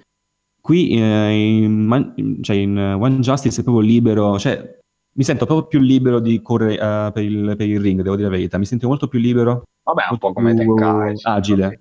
Sì, ok, ok. Però lì proprio ti muovi come se fossi un third person adventure game, diciamo, però stai combattendo sì. con persone. E... Sì, no, ma è una bella, bella, fluidità, dai, quando correvi comunque, con... col tasto di classico, che credo sia gli, st- gli stessi comandi di Xenoverse, sì, che se sì. il tasto L2 e rincorri automaticamente il personaggio, il nemico, diciamo, ti avvicini. Eh, comunque sì, dai, carino, anche se poi ho visto su YouTube qualcosina sì, ho visto, sì anche io ho visto scena, eh, sì. qualche adattamento, diciamo, di mosse, robe è venuta un po' ma... No, oddio, un po' maluccio. Tanto Ma diciamo che sembra essere stato fatto un po' di fretta, devo dire, sì, per alcune cose. non avevamo forse il tempo. Esatto, esatto. Perché Magari c'è proprio una scena... C'è proprio una scena che ovviamente non vi diciamo, ma c'è una scena che vedendola tra anime e manga e il gioco non, non è la stessa, neanche la stessa scena, non e solo il doppiaggio ti fa capire che quella scena praticamente, o mi sbaglio? Cioè non c'è una cosa giusta a parte eh, sì, sì, l'essenza sì, della, della, scena stessa. Sì, sono un po' strani, sì, quegli adattamenti lì. Rispetto già a Naruto invece mi ricordo che ecco, l'ho giocato sicuramente poco in Naruto, tu magari ne saprai di più. No, Naruto sono stati adattati, sì, sì, però sono stati adattati tanto abbastanza bene. Comunque anche i cambi che ci sono stati nei adattamenti delle scene, magari rispetto sia al manga che all'anime, però comunque sono vari, cioè tu li vedi, sono fighissimi, anzi. Sì, no, ci sta gente che si guarda le... anche meglio del manga. Sì, sì, esatto, esatto. Quindi cioè, è stato un lavoro, eh, invece qua è un po' più, ecco, è più brutto, diciamo, non ti, non ti soddisfa così tanto. Ecco. Però vabbè, comunque il gioco sembra esserci magari una ventina d'euro, ci può anche stare. Sì, sì, diciamo divertente anche come abbiamo tenuto bene in conto i vari quirk dei personaggi, quindi per esempio, ehm, cavolo si chiama il corvo mi ricordo il nome. Mm, eh, sì, mi sfugge anche. Tokoyami, qualcosa del genere. Eh, Comunque puoi usare. No, no, Todoroki, no, no, Tokoyami. Corvo. Quello lì che ha la testa da corvo. Sì, sì, sì. Comunque lui ha un potere ad hoc. Ah, è vero, Todoroki l'altro, scusate, ho appena iniziato qua sì, mi sì, sono sì, sparato sì, miliardi di puntate in due giorni, quindi non memorizzo tutti i nomi. E quindi con lui puoi utilizzare Dark Shadow e combattere a distanza. Eh, devo dire, me l'aspettavo, pensavo fosse, se non fossero delle combo e uscire da... Però è proprio un modo di combattere diverso, quindi interessante. Però eh, meglio non sottrarre altro tempo ad altri giochi, quindi passiamo da... Era bellissimo, però, però, però, però la mia, mia, scusate, il, mio, il, mio, mio, il mio errore è giustificato dal fatto che si chiama Tokoyami, quindi c'è cioè, Tokoyami, sì, Tokoyami, sì. identico, quindi... il, mura- okay. il, Murales era spettacolare, quello che c'era nella stampa, perché era proprio ah, una sì, un Murales, con sì, due sì, monitor, due PlayStation e poi c'era tutto il Murales dietro, bellissimo la parte più bella forse della stanza. E dietro il televisore con gli episodi in italiano della serie. È vero, sì, una serie... Ma... Meno Medan. Allora, Meno Medan che in realtà ho, ho, giocato solo io, qualcun altro poi dopo ha provato, non mi ricordo. Perché poi mi sono... Io ho solo guardato da dietro. Eh, esatto. Ok. Meno Medan... Super Master Games, se non ricordo male. Sì, eh, sì, sì, quelli sì. di Until Dawn. Esatto. E, in realtà cioè, mi, ha, mi, ha, preso un po' in contropiede perché non lo, pensavo, non lo pensavo così, ma evidentemente avevo un'idea io distorta avendo visto ben poco. Sostanzialmente eh, possiamo dire che è un gioco interamente story driven, ovviamente ok, terza persona, eh, possiamo dire, mm, mm, come posso dire, molto eh, nelle animazioni, nei movimenti dei personaggi, m- molto unchartediano, nel senso che è molto preciso eh, nelle varie animazioni dei vari, dei vari protagonisti molto che si vedono in inquadrature molto realistico con, questi, con questa regia anche un po' come posso dire non lo so, cioè strana per un videogioco, cioè comunque questa telecamera che si allontana, si avvicina, ti fa camminare, a volte è fissa, a volte ti segue, è molto molto cinematografico e mi ha ricordato sì, qualche scena di, di Uncharted 4, come impostazione poi il gioco è completamente diverso. Sostanzialmente la base della trama che a quanto pare siamo eh, in, per qualche sconosciuta ragione eh, rimasti bloccati su questa nave eh, che poi in realtà è un sottomarino, non si capisce esattamente bene. C'è una nave grossa, però dentro sembra un sottomarino. Vabbè, i punti della trama saranno chiariti da chi vorrà giocarsi il gioco. Io, eh, eh, twist, oh, ma la nave no, invece è un sottomarino. e eh no, perché poi gli interni sembravano veramente chiusi, sembrava di essere in un sottomarino, però magari poi erano solo no, la fonda. No, eh, in effetti sì, perché sennò ci sarebbe acqua da tutte le parti, quindi. Eh. E il gioco sostanzialmente eh, po- possiamo chiamarlo Walking Simulator almeno per quello che, quello che era la beta eh, presente allo, allo stand di sì. Bandai. Eh, sostanzialmente si segue la trama e le interazioni con, eh, con i personaggi che, che, vengono coinvolti. Purtroppo sono molto generico perché appunto se ne sa zero, almeno dalla trama, dalla beta non si capiva praticamente nulla. La cosa molto interessante è che appunto ad alcuni momenti sembrano essere date delle decisioni che sembrano essere importanti all'interno della trama, nel senso che sono abbastanza tragiche, eh, sostanzialmente vi si viene attaccati da, come possiamo definire, da queste ombre eh, che, che, appaiono dal terreno. Sostanzialmente quindi poi bisogna seguire una serie di quick time event eh, per liberarsene eh, e poi si può anche scegliere um, il proprio compagno se aiutarlo oppure eh, lasciarlo praticamente in balia di, di, questi, di queste bestie. Eh, e decidere appunto di salvarsi andandosene con un, in, con un indice sembrava essere eh, simil karma, cioè nel senso secondo la risposta avevi un eh, tipo la risposta emotiva e la risposta razionale e la risposta emotiva ti portava a salvare il compagno, quella razionale ad andartene.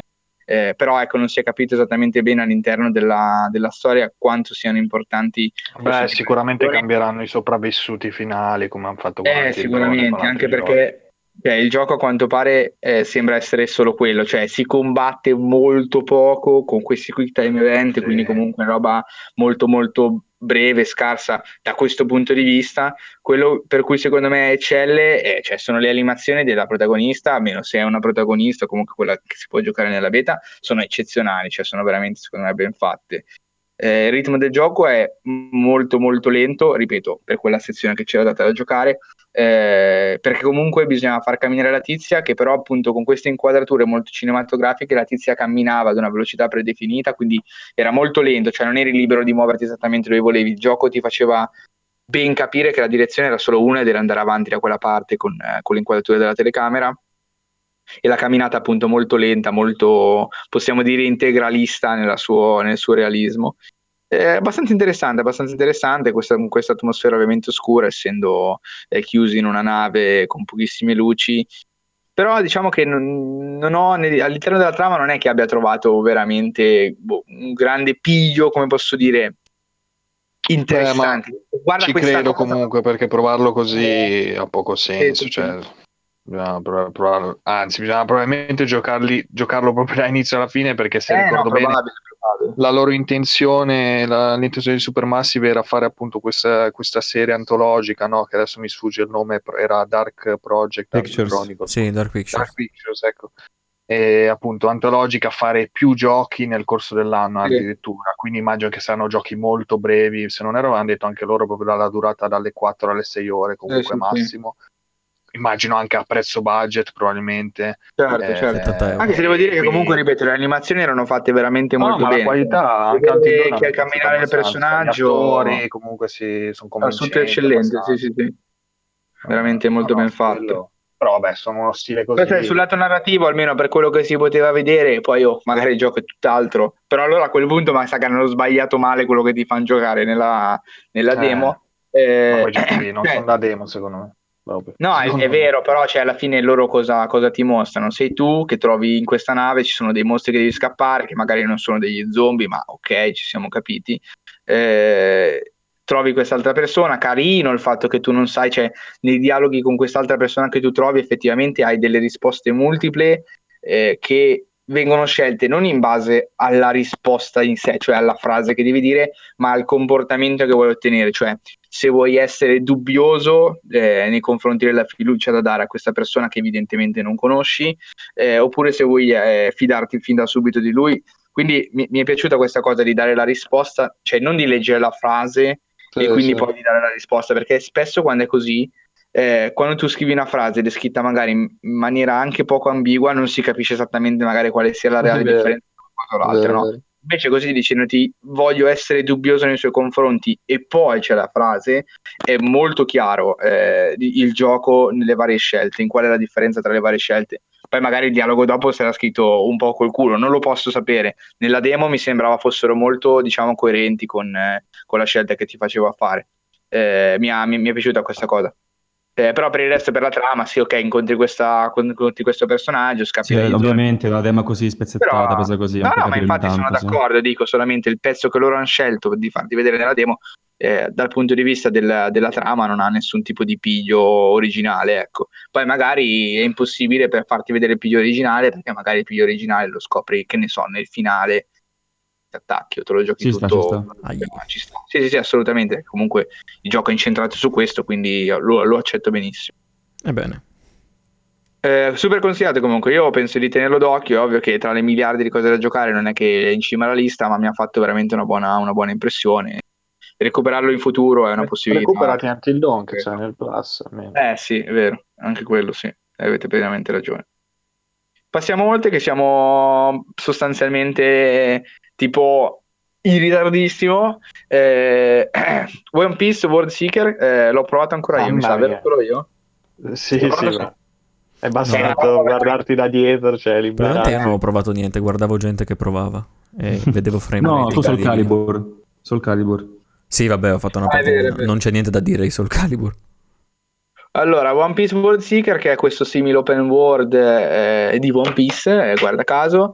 Eh, io in realtà, cioè, sono rimasto, non lo so, c'è molto, molto tiepido, cioè, la demo ti lascia in mano ovviamente Luffy, vuoi giocare con Luffy, puoi fare quello che vuoi, però in realtà, cioè, almeno la demo è molto dritta, drittissima proprio, cioè c'è solo una strada, ok, ti fa vedere che effettivamente puoi agire in maniera libera, però è veramente vai da un punto A a un punto B, poi vedremo chi avrà voglia il gioco finale se è più aperto, ma la demo era veramente, cioè non ti lasciava un mezzo percorso via, cioè devi salire su questa montagna, vai su e su c'è, c'è il boss, punto. Il combat system, cioè veramente, non lo so, cioè, mi è sembrato molto farraginoso, molto s- sporchissimo, eh, con questi attacchi che fai, che, eh, ovviamente sei Luffy, quindi fai attacchi a distanza, cioè allunghi le braccia, eccetera, e questo è combo da fare, eh, però appunto rubber. molto sporco perché poi avevi dei nemici che ti tiravano sullo scudo, non si capiva bene esattamente come potessi fare ad aggirarli, allora cioè, la cosa che ti veniva da fare era massacrarli di sberle perché tanto potevi attaccare all'infinito fino a che questo non cadeva e lo prendevi dentro. I nemici erano una barra della vita, bla bla bla, roba più classica possibile, immaginabile, che di per sé non è un male, ma appunto non aggiunge nessuna unicità, nessuna originalità al gioco in sé. E poi arriviamo alla ciliegina sulla torta, che anche Ale se ne accorge, c'è la roba veramente più brutta che si poteva fare, che sono questo sistema di eh, eh, FPS che puoi mettere Sì. quando vuoi mirare col braccio. Sì, eh, TPS di- proprio, sì, sì, sì, con la mira, col Ah, mirino. scusami. TPS, ho parlato, scusate, ho parlato male, scusate, TPS, che a un certo punto ti apre il mirino e ti permette di mirare col braccio per sostanzialmente sparare. Eh, ma è una roba per me è veramente bruttissima, cioè, ma di, di una pigrezza eh, incredibile, cioè, perché praticamente non cambia nulla, spari un proiettile, puoi spararne un po', cioè non ci ho trovato veramente niente di... Ma ti Utilità. dirò, cioè io di One Piece ho giocato il primo Pirate Warriors, no? Il Muso. Sì. ma, cioè, che è un gioco discretissimo come ogni Muso, no? Però, mamma mia, cioè, rispetto a quello, cioè, mi sembrava veramente meglio il Muso, cioè, è reso molto meglio il combattimento, proprio, cioè, molto più l'esaltazione anime, ce, ce l'ho avuta nel, giocando al Muso, ma vedendo quello, ma proprio sì, sta, questo sistema di mira che praticamente è identico a Infamous, no? A- eh, Sì, sì, sì, che è vero, è verissimo. sparavi, Sì, sì, i globi sì, di... Famous è di- miliardi di volte meglio, cioè nel sì, senso... no, ma poi il fatto che comunque, cioè, ok, di fatto, vabbè, il pistol, ok, veloce, è come se sparasse, però cosa c'è? Cioè, è orribile vedere sto No, è vero, orribile, perché esatto, Cioè, perché non è c'è- una cosa che spara realmente come Esatto, appunto esatto, in Famous sì, che sì, tu sì. spari, lì no, cioè, che cazzo, che senso ha? Non- Esatto, non ha nessun Ah, senso perché conosci male. One Piece, non ha veramente male, sì, senso sì. quella roba lì. Ah, combattimento- perché altro sai, hai fatto l'esempio giusto, nel senso che tipo su Infamous, al di là del fatto che spari, comunque cioè, quello che fai è più o meno preciso, cioè quando spari no, c'è varie libertà che puoi colpirle alle gambe, alla testa, bla bla bla, no? Sì, sì, quindi esatto. ha una certa precisione di base che ti rende il gioco abbastanza divertente e appagante. Qua tutto questo ragionamento di precisione c'è zero proprio. Cioè tu vai in giro, premi quadrato e triangolo allo sfinimento cercando di azzeccare delle combo, eh, tiri dentro più nemici possibili, ma sono due o tre. Diciamo che non lo so, cioè mi ha dato l'impressione di voler fare, e qui ragazzi lo dico ancora, un po' il Dark Souls della situazione, nel senso che proprio pada alla mano tu hai questo personaggio che si muove eh, in terza persona, no?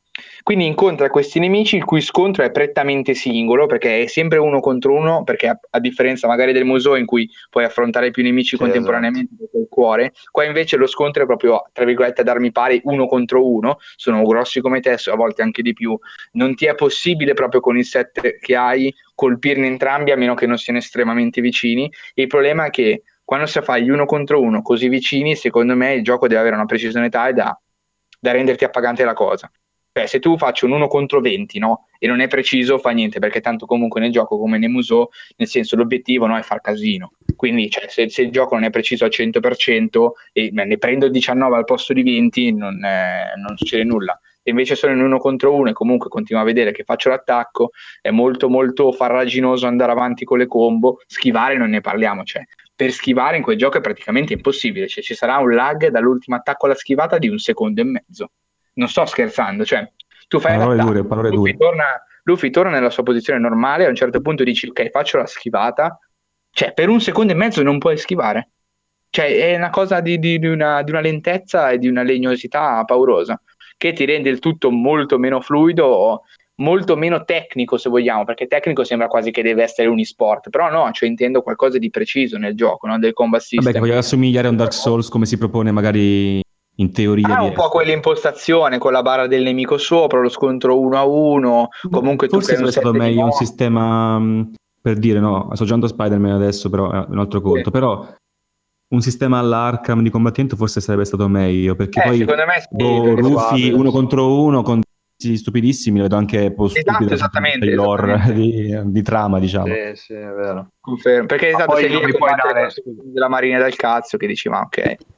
Un gioco di un anime, cioè con un personaggio giocabile, cioè ma che roba è? Cioè, solo, cioè, solo, è stato già annunciato, comunque è confermato che è solo, solo lui, lui giocabile. Solo Vabbè. lui giocabile. Cioè, boh, okay. è... Ma poteva essere magari nel caso in cui magari super vario, hai veramente esatto, esatto. Rufy per farci 500 non... cose, invece non pa- pare non essere così come Ma io dai trailer, guardi un po' i video, vedi a un certo punto puoi anche proprio volare praticamente, no? quindi hai tutta la mano, però non si capisce, cioè, la qualità la metto proprio in dubbio perché non, non mi convince proprio, ma non No, guarda, per chiudere, per chiudere proprio i portoni a questo gioco, alla fine di questa collinetta in fondo c'era eh, l'ammiraglio da, da affrontare ma ragazzi c'è una boss fight di una legnosità paurosa perché la metà degli attacchi dovevi schivarli con la schivata. Ma la schivata aveva questo grandissimo problema che se attacchi la schivata poi devi aspettare un secondo e mezzo per farla. E quindi cosa succede? Che tu devi stare attento e devi sempre schivare in continuazione fino a che non vedi che il nemico fa quella combo in cui sta fermo sufficiente tempo perché tu possa fargli la tua combo. Perché se hai bisogno di schivare durante la tua combo non lo puoi fare sostanzialmente. Quindi molto molto lento, cioè poco dinamico, secondo me si addice eh, proprio poco a One Piece in Zero. generale, nel senso, eh, non, One Piece non c'è questa staticità degli incontri che in realtà è molto, come dicevo, molto più allineata ad un Dark Souls in cui non fai le pazzie, diciamo, col tuo personaggio, ma stai con i piedi attaccati per terra e con la tua spada in mano. Non lo so, mi sembra che proprio abbiano sbagliato proprio l'impostazione del gioco per l'anime in generale proprio magari anche il genere stesso del gioco e del combat system più che del gioco in sé eh, sia proprio sbagliato e non mi ha quando esce cosa Passiamo, passiamo, avanti. In realtà, qui ho scritto anche Jump Force, ma nessuno l'ha, l'ha poi effettivamente provato. Possiamo diciamo, diciamola così. No. Diciamola così: siamo girati, abbiamo visto lo schermo dove c'era un video a rallenti di un, sì, combattim- no, di un combattimento. Era imbarazzante non era rallenti però ammetto che mh, lo stile grafico che hanno sì. adottato è molto realistico cioè tipo l'ambientazione è super realistica sì. i personaggi sono un po' anche loro diciamo molto mh, cioè non sono proprio stile non sono mezzi cel shading mezzi sì, mezzo sono come posso dire, diciamo pupazzosi, un po' sembrano tipo delle action figure, però che hanno le ombre poi tutte realistiche, le luci sì, sì, sì, un... eh, tutte, c'erano tutti i particellari fighissimi, no? Comunque, cioè, sembrava figo, però beh, il gioco era, cioè, era ingiocabile, nel senso, io guardato, era, no, scattava eh, proprio ma di brutto, cioè non so boh, perché abbiano messo un gioco in quelle condizioni, perché mi chiedo anche chi Sper- Speriamo sia una, una, una delle primissime build, alla fine. Sì, sì, però vabbè, lì comunque è una serie che vabbè, penso sia sempre la stessa, cioè Jump, lì J-Star Victory, più o meno è sempre quel filone lì, Jump, eh, della Jump, insomma, con tutti i personaggi eh, appunto della rivista Jump, eh, tutti i vari shonen, eh, Bleach, eh, Naruto, Dragon Ball, One Piece, eh, Death Note, tu, di tutte e tu, di tutte e più, insomma. Ok, per ultimo, ma non ultimo, abbiamo provato, eravamo... Di, di noi chi è che c'era lì? C'eravamo io, Ale, forse? E... Tutti. No, tutti? tutti? però io no, Matt, c'era Carlo no. che giocava con noi che salutiamo con tanto non ci ascolta ma lo salutiamo allora voi vabbè, avete quelli? pensavo, pensavo nel Ronix Sì, sì, eh sì, all'Euronix, Super Smash Bros. Ah, ok, ok, abbiamo c'era- fatto un paio di partite, in realtà la seconda è troncata da un malfunzionamento eh, dei pad pro che evidentemente avevano smesso di, di funzionare. In realtà Non non sa giocare, vabbè, di- dalla Ma secondo me lì pro. c'è stata la follia che giocare con quello lì wireless, secondo me lui in realtà si è attaccato a qualche altro pad pro perché i nostri pad non rispondevano, ok? Ma gio- nel gioco succedevano robe. Quindi di fatto la console stava prendendo qualche input mentre non lo stavamo dando noi. Secondo me lì si era fottuto qualcosa. Eh, eravamo io e Matt che giocavamo a Mario. Party. Mario Party. Esatto. Abbiamo provato Smash Bros, abbiamo fatto un paio di partite, in realtà cioè, c'è po- veramente poco da dire, nel senso gioco a Smash Bros con, con tanti personaggi e, e c'è- qualcuno ha qualche, ha qualche obiezione o, o in realtà ri- roba Eh, rilevante. Non siamo, non siamo appassionati, quindi non abbiamo molto No, da dire. sembra divertente, però esatto, sembra, sembra ben curato, però in realtà non c'è bisogno che arriviamo noi a dirlo.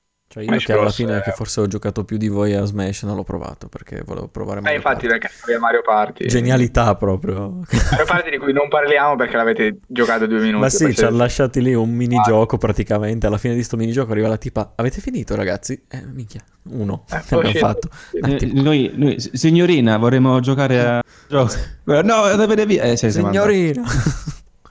Ah, io però c'ho l'aneddoto del, lì del gioco dei tamburi, se, se posso. Vai, vai, vai, vai. è vero, è vero, hai ragione, Eh. sì, ne stavo Dai, dimenticando, dai, vai, hai vai. 30 secondi. E finalmente ho provato muoviti, sto Taiko, Allora basta, Taiko che no- basta, Ale, chiuso. Eh, adesso che chiudiamo, basta. Ho provato sto Taiko no Tatsujin, eh, ho, prov- eh, ho provato il tamburo soprattutto perché la demo l'avevo già provata. Se ricordate, spie- spiega cos'è chi non lo conosce, magari. Eh no, infatti. Sì, sì, adesso spiego un attimo. No, no, no, No, no, no, il tamburo, eh, gioco musicale. Eh dai, ma spiega famoso, l'aneddoto, Ale. Stiamo facendo perdere il tempo. Ah, adesso veramente chiudo tutto.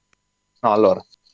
Ho provato sto gioco, eh, tra l'altro era pure in offerta a 90 euro da 100 no, 110 euro, ero quasi tentato del folle acquisto, visto appunto la Pazzo. periferica, no? questo tamburello con i due cosi, no? come si chiamano i Taiko? cosi per colpire il I bonghi. No, no, i, eh, le bacchette, sì, Le bacchette. come si Bacchette. Ok, ok, non mi veniva, non mi veniva la bacchetta. Vabbè, comunque, drumsticks. Allora, il problema è stato che io eh, sono un po' alto, cioè sono un 87, non sono altissimo, non sono un giocatore di basket, però sono abbastanza al- più alto della media. E Eh, c'era di- praticamente le cuffie, cioè il cavo delle cuffie che praticamente era corto per me. Quindi mi sono messo le cuffie, chiaramente per sentire eh, la musica, e il cavo era tesissimo. Poi Immagina ce questo, questo gigante che arriva e si spostano intimoriti. Buffissimo. era tipo un cuffie. 32 pollici così a occhio, ce l'avevi proprio attaccato alla faccia, cioè proprio a un palmo da- dalla faccia, anche meno, cioè eri super attaccato al televisore. Quindi avevo sto cavo tirato, poi avevi le bacchette chiaramente legate perché per evitare furti, immagino. Penso che siano legate, legate al, al al tamburo. Con cioè, le catene di, di ferro. Quindi praticamente una giocavi ti mettevano le manette. Esatto, esatto. ho fatto una fatica assurda, ho messo tra l'altro la canzone di Your Name, ho detto, "Ah, adesso mi esalto, eh." Niente, ho fatto una fatica perché praticamente avevo sto cavo delle cuffie che mi, mi disturbava proprio mentre, colpi- mentre agitavo le bacchette, quindi cioè, avevo il cavo delle bacchette, mi, mi incastravo, cioè veramente non riuscivo, ho fatto una porcheria dietro Immagino un gigante e che diceva "Ah, queste bacchette così piccole per le mie mani e tutti quanti lo guardano che- e niente, comunque vabbè, è stata una brutta esperienza, devo ammettere, però vabbè. Era un il gioco però bello, dicevi, il gioco ti piace. Eh no, no, gioco- vabbè, il gioco sì, dai, c'erano tutte le canzoni, ho visto c'era un botto di roba. Boh, prima o poi magari dai, se scenderà di prezzo, ovviamente col tamburo ci- potrei acquistarlo, magari ne parlerò. Ci sta, ci sta. Dopodiché abbiamo l'acquisto più importante di tutti che è stato il nostro buon Matteo che finalmente è riuscito a portarsi a casa Spider-Man a 50 euro da Euronix. Sì, ed Euronix ho provato la demo di Spider-Man 5 minuti, ho fatto un po' di swing tra i palazzi e detto ok me lo compro, sono andato a prenderlo perché c'era offerta 50 euro. E quindi non sia mai che nella prossima puntata possa parlare di un certo amichevole Spider-Man di quartiere. Non sia mai, eh. E niente. Molto bene, in realtà direi che abbiamo detto più o meno tutto quello che c'era da dire eh, sul nostro viaggio, Importante. che abbiamo provato, tutti i momenti di sfiga assoluti che abbiamo avuto e eh, abbiamo aperto anche le porte per una prossima puntata su varie discussioni. Quindi cosa facciamo? Vogliamo chiudere adesso con qualche, con qualche saluto, Ciao. con qualche ringraziamento? Giusto? Yes. Giusto? Ale? quindi salutiamo. Hai qualcosa da dire? Niente, non va, non va. Stavo pensando. No, vabbè, salutiamo, salutiamo tutti ovviamente, tutti quelli che, che, ci ascoltano, i nuovi, i vecchi, salutiamo NG Plus Italia, il podcast, andate ad ascoltarlo, salutiamo il Conigliastro di Carcassa, un altro podcast che ho ascoltato tra l'altro tornando tornando a casa in treno, piangendo. Ho ascoltato gli ultimi episodi. Tra l'altro, sì, uno poi registrato tipo stranissimo. Infatti, poi nell'ultimo episodio lo dice che ha fatto un po' un casino, che non si era accorto che era, c'era sto rumore stranissimo di sottofondo. Erano rumori bianchi, Vabbè, fantasmi. Eh, basta, chi devo salutare ancora? Ringraziamo anche i nostri compagni ah, di viaggio di Lucca. Cioè... Compagni di viaggio, giustamente. Carlo, che ci hanno accompagnato come persone accessorie alle nostre figure ormai ai tanti podcastari. Carlo e Umberto. Carlo e Umberto Ciao, che tanto non ascoltano il podcast, quindi un cazzo. Ottimi eh, Però Carlo ci ha portato le sfogliatelle. Carlo esatto, ci ha portato le sfogliatelle, abbiamo sfogliatelle molto da... che poi sfidavano legge la fisica perché praticamente erano grandi, diciamo un palmo di una mano, però erano pesanti come praticamente di pasta, otto, otto piatti di pasta, cioè una ne, iniziare a mangiarne una e la fine praticamente. Sì, sì. Infatti io guarda ho detto, cavolo, gra- grazie Carlo, cazzo, ma siamo qui in sei, cavolo, ma ne, ne basterà una testa, poi minchia, ho finito uno basta, non voglio più mangiare per quattro Tra l'altro nel pomeriggio l'abbiamo no, mangiata, l'abbiamo mangiata abbastanza tardi. Chi parla? Oh, allora. L'abbiamo mangiato abbastanza tardi e poi la sera spaccati di sushi come se non ci fossero domani però. spaccati non direi cioè... Mm. no, allora, abbiamo mangiato esatto abbiamo mangiato Peccato. Bene, però buono, buono, più buono. Sì, no, era abbastanza buono, questo sì, era abbastanza buono, sì. Questo... Consigliamo il sushi di Viareggio anche, no. sushi Viareggio, così si chiama. Quindi ragazzi, Ciao. vi salutiamo tutti quanti. E va bene, allora vi salutiamo tutti quanti. Come ha detto Ale, i nuovi ascoltatori sono sempre benvenuti. Vi ricordiamo che abbiamo il gruppo Telegram, Telegram esatto. nel mezzo. Eh, cioè, troverete il link in descrizione se volete entrare per discutere delle puntate, ma anche di altro. Parliamo in generale di di tutto quello che volete. Esatto. Eh, c'è questo gruppo, in generale ci potete trovare su SoundCloud e iTunes, eh, potete Facebook. interagire con noi su Facebook e Twitter, eh, sugli account che sono gestiti rispettivamente da Mattia e Matt, che ringraziamo. Ringraziamo sempre anche Mattia e Matt per lo sforzo che stanno mettendo nelle grafiche di, di TriCast. Per la realizzazione. Soprattutto Matt che si sta sbattendo su Photoshop per, per la realizzazione. Povero, povero Figurati. Gli regaleremo un... Diteci, niente, diteci se vi piace. Fa schifo la fine. Ovviamente, ovviamente mettete il like a questa cazzo di puntata, fatelo, mettete like. like. Mi piacciate, spolliciate. Eh, sappiamo, così sappiamo che vi piace, se non vi piace qualcosa no. potete lasciare un commento. Mi sono dimenticato, tra l'altro è vero che ho salutato, vabbè già il conigliasso, però ci ha commentato su iTunes, 5 stelle, piacevole scoperta, ringraziamo Arredamento 10 no. ha scritto alla fine cosa? E... Mi stavo dimenticando ecco, di dirlo. Visto. Quindi commentate anche voi Grazie. su iTunes se volete. Anche commentate, da... eh, dai, mettere addirittura la recensione adesso stai, chiedi comunque troppo la gente. Eh, ragazzi, vabbè, fa, ragazzi, fate robe, fate robe. Fate robe, qualsiasi cosa. Fatevi sentire. Ah, fatevi sentire, vedete nel gruppo, scambiate due chiacchiere, ci fa sempre piacere. Venite ah, perculati sì. da Erico. Appena entrato. Eh, beh, confermo tutto. Io faccio questo. Confermiamo, mi sempre paura di perdere ascoltatori. esatto, io, io, li faccio scappare gli ascoltatori. Eh, va bene, dai, ci sentiamo fra due settimane, si spera. Se tutto va bene, non moriamo nel frattempo. Questa esatto. è la nostra puntata. Ciao a tutti. Ciao ragazzi. Ciao, ciao, buonanotte. Benvenuti Buongiorno. in TriCast Next, la nuova frontiera del. Vaffanculo. è partito così bene dietro. Poi eh, sto facendo lo sketch, sto facendo lo sketch. Eh, vabbè. No, porta che si chiude, una porta che si apre. Mm? Sì, che si chiude adesso. e giochiamo a mostrare. Boh, ciao. E state ancora eh? in ascolto. È vero. È finita. È vero, è vero, state in ascolto. C'è il bonus. Esatto. il bonus, faccio vedere io il bonus. Pesce pesce.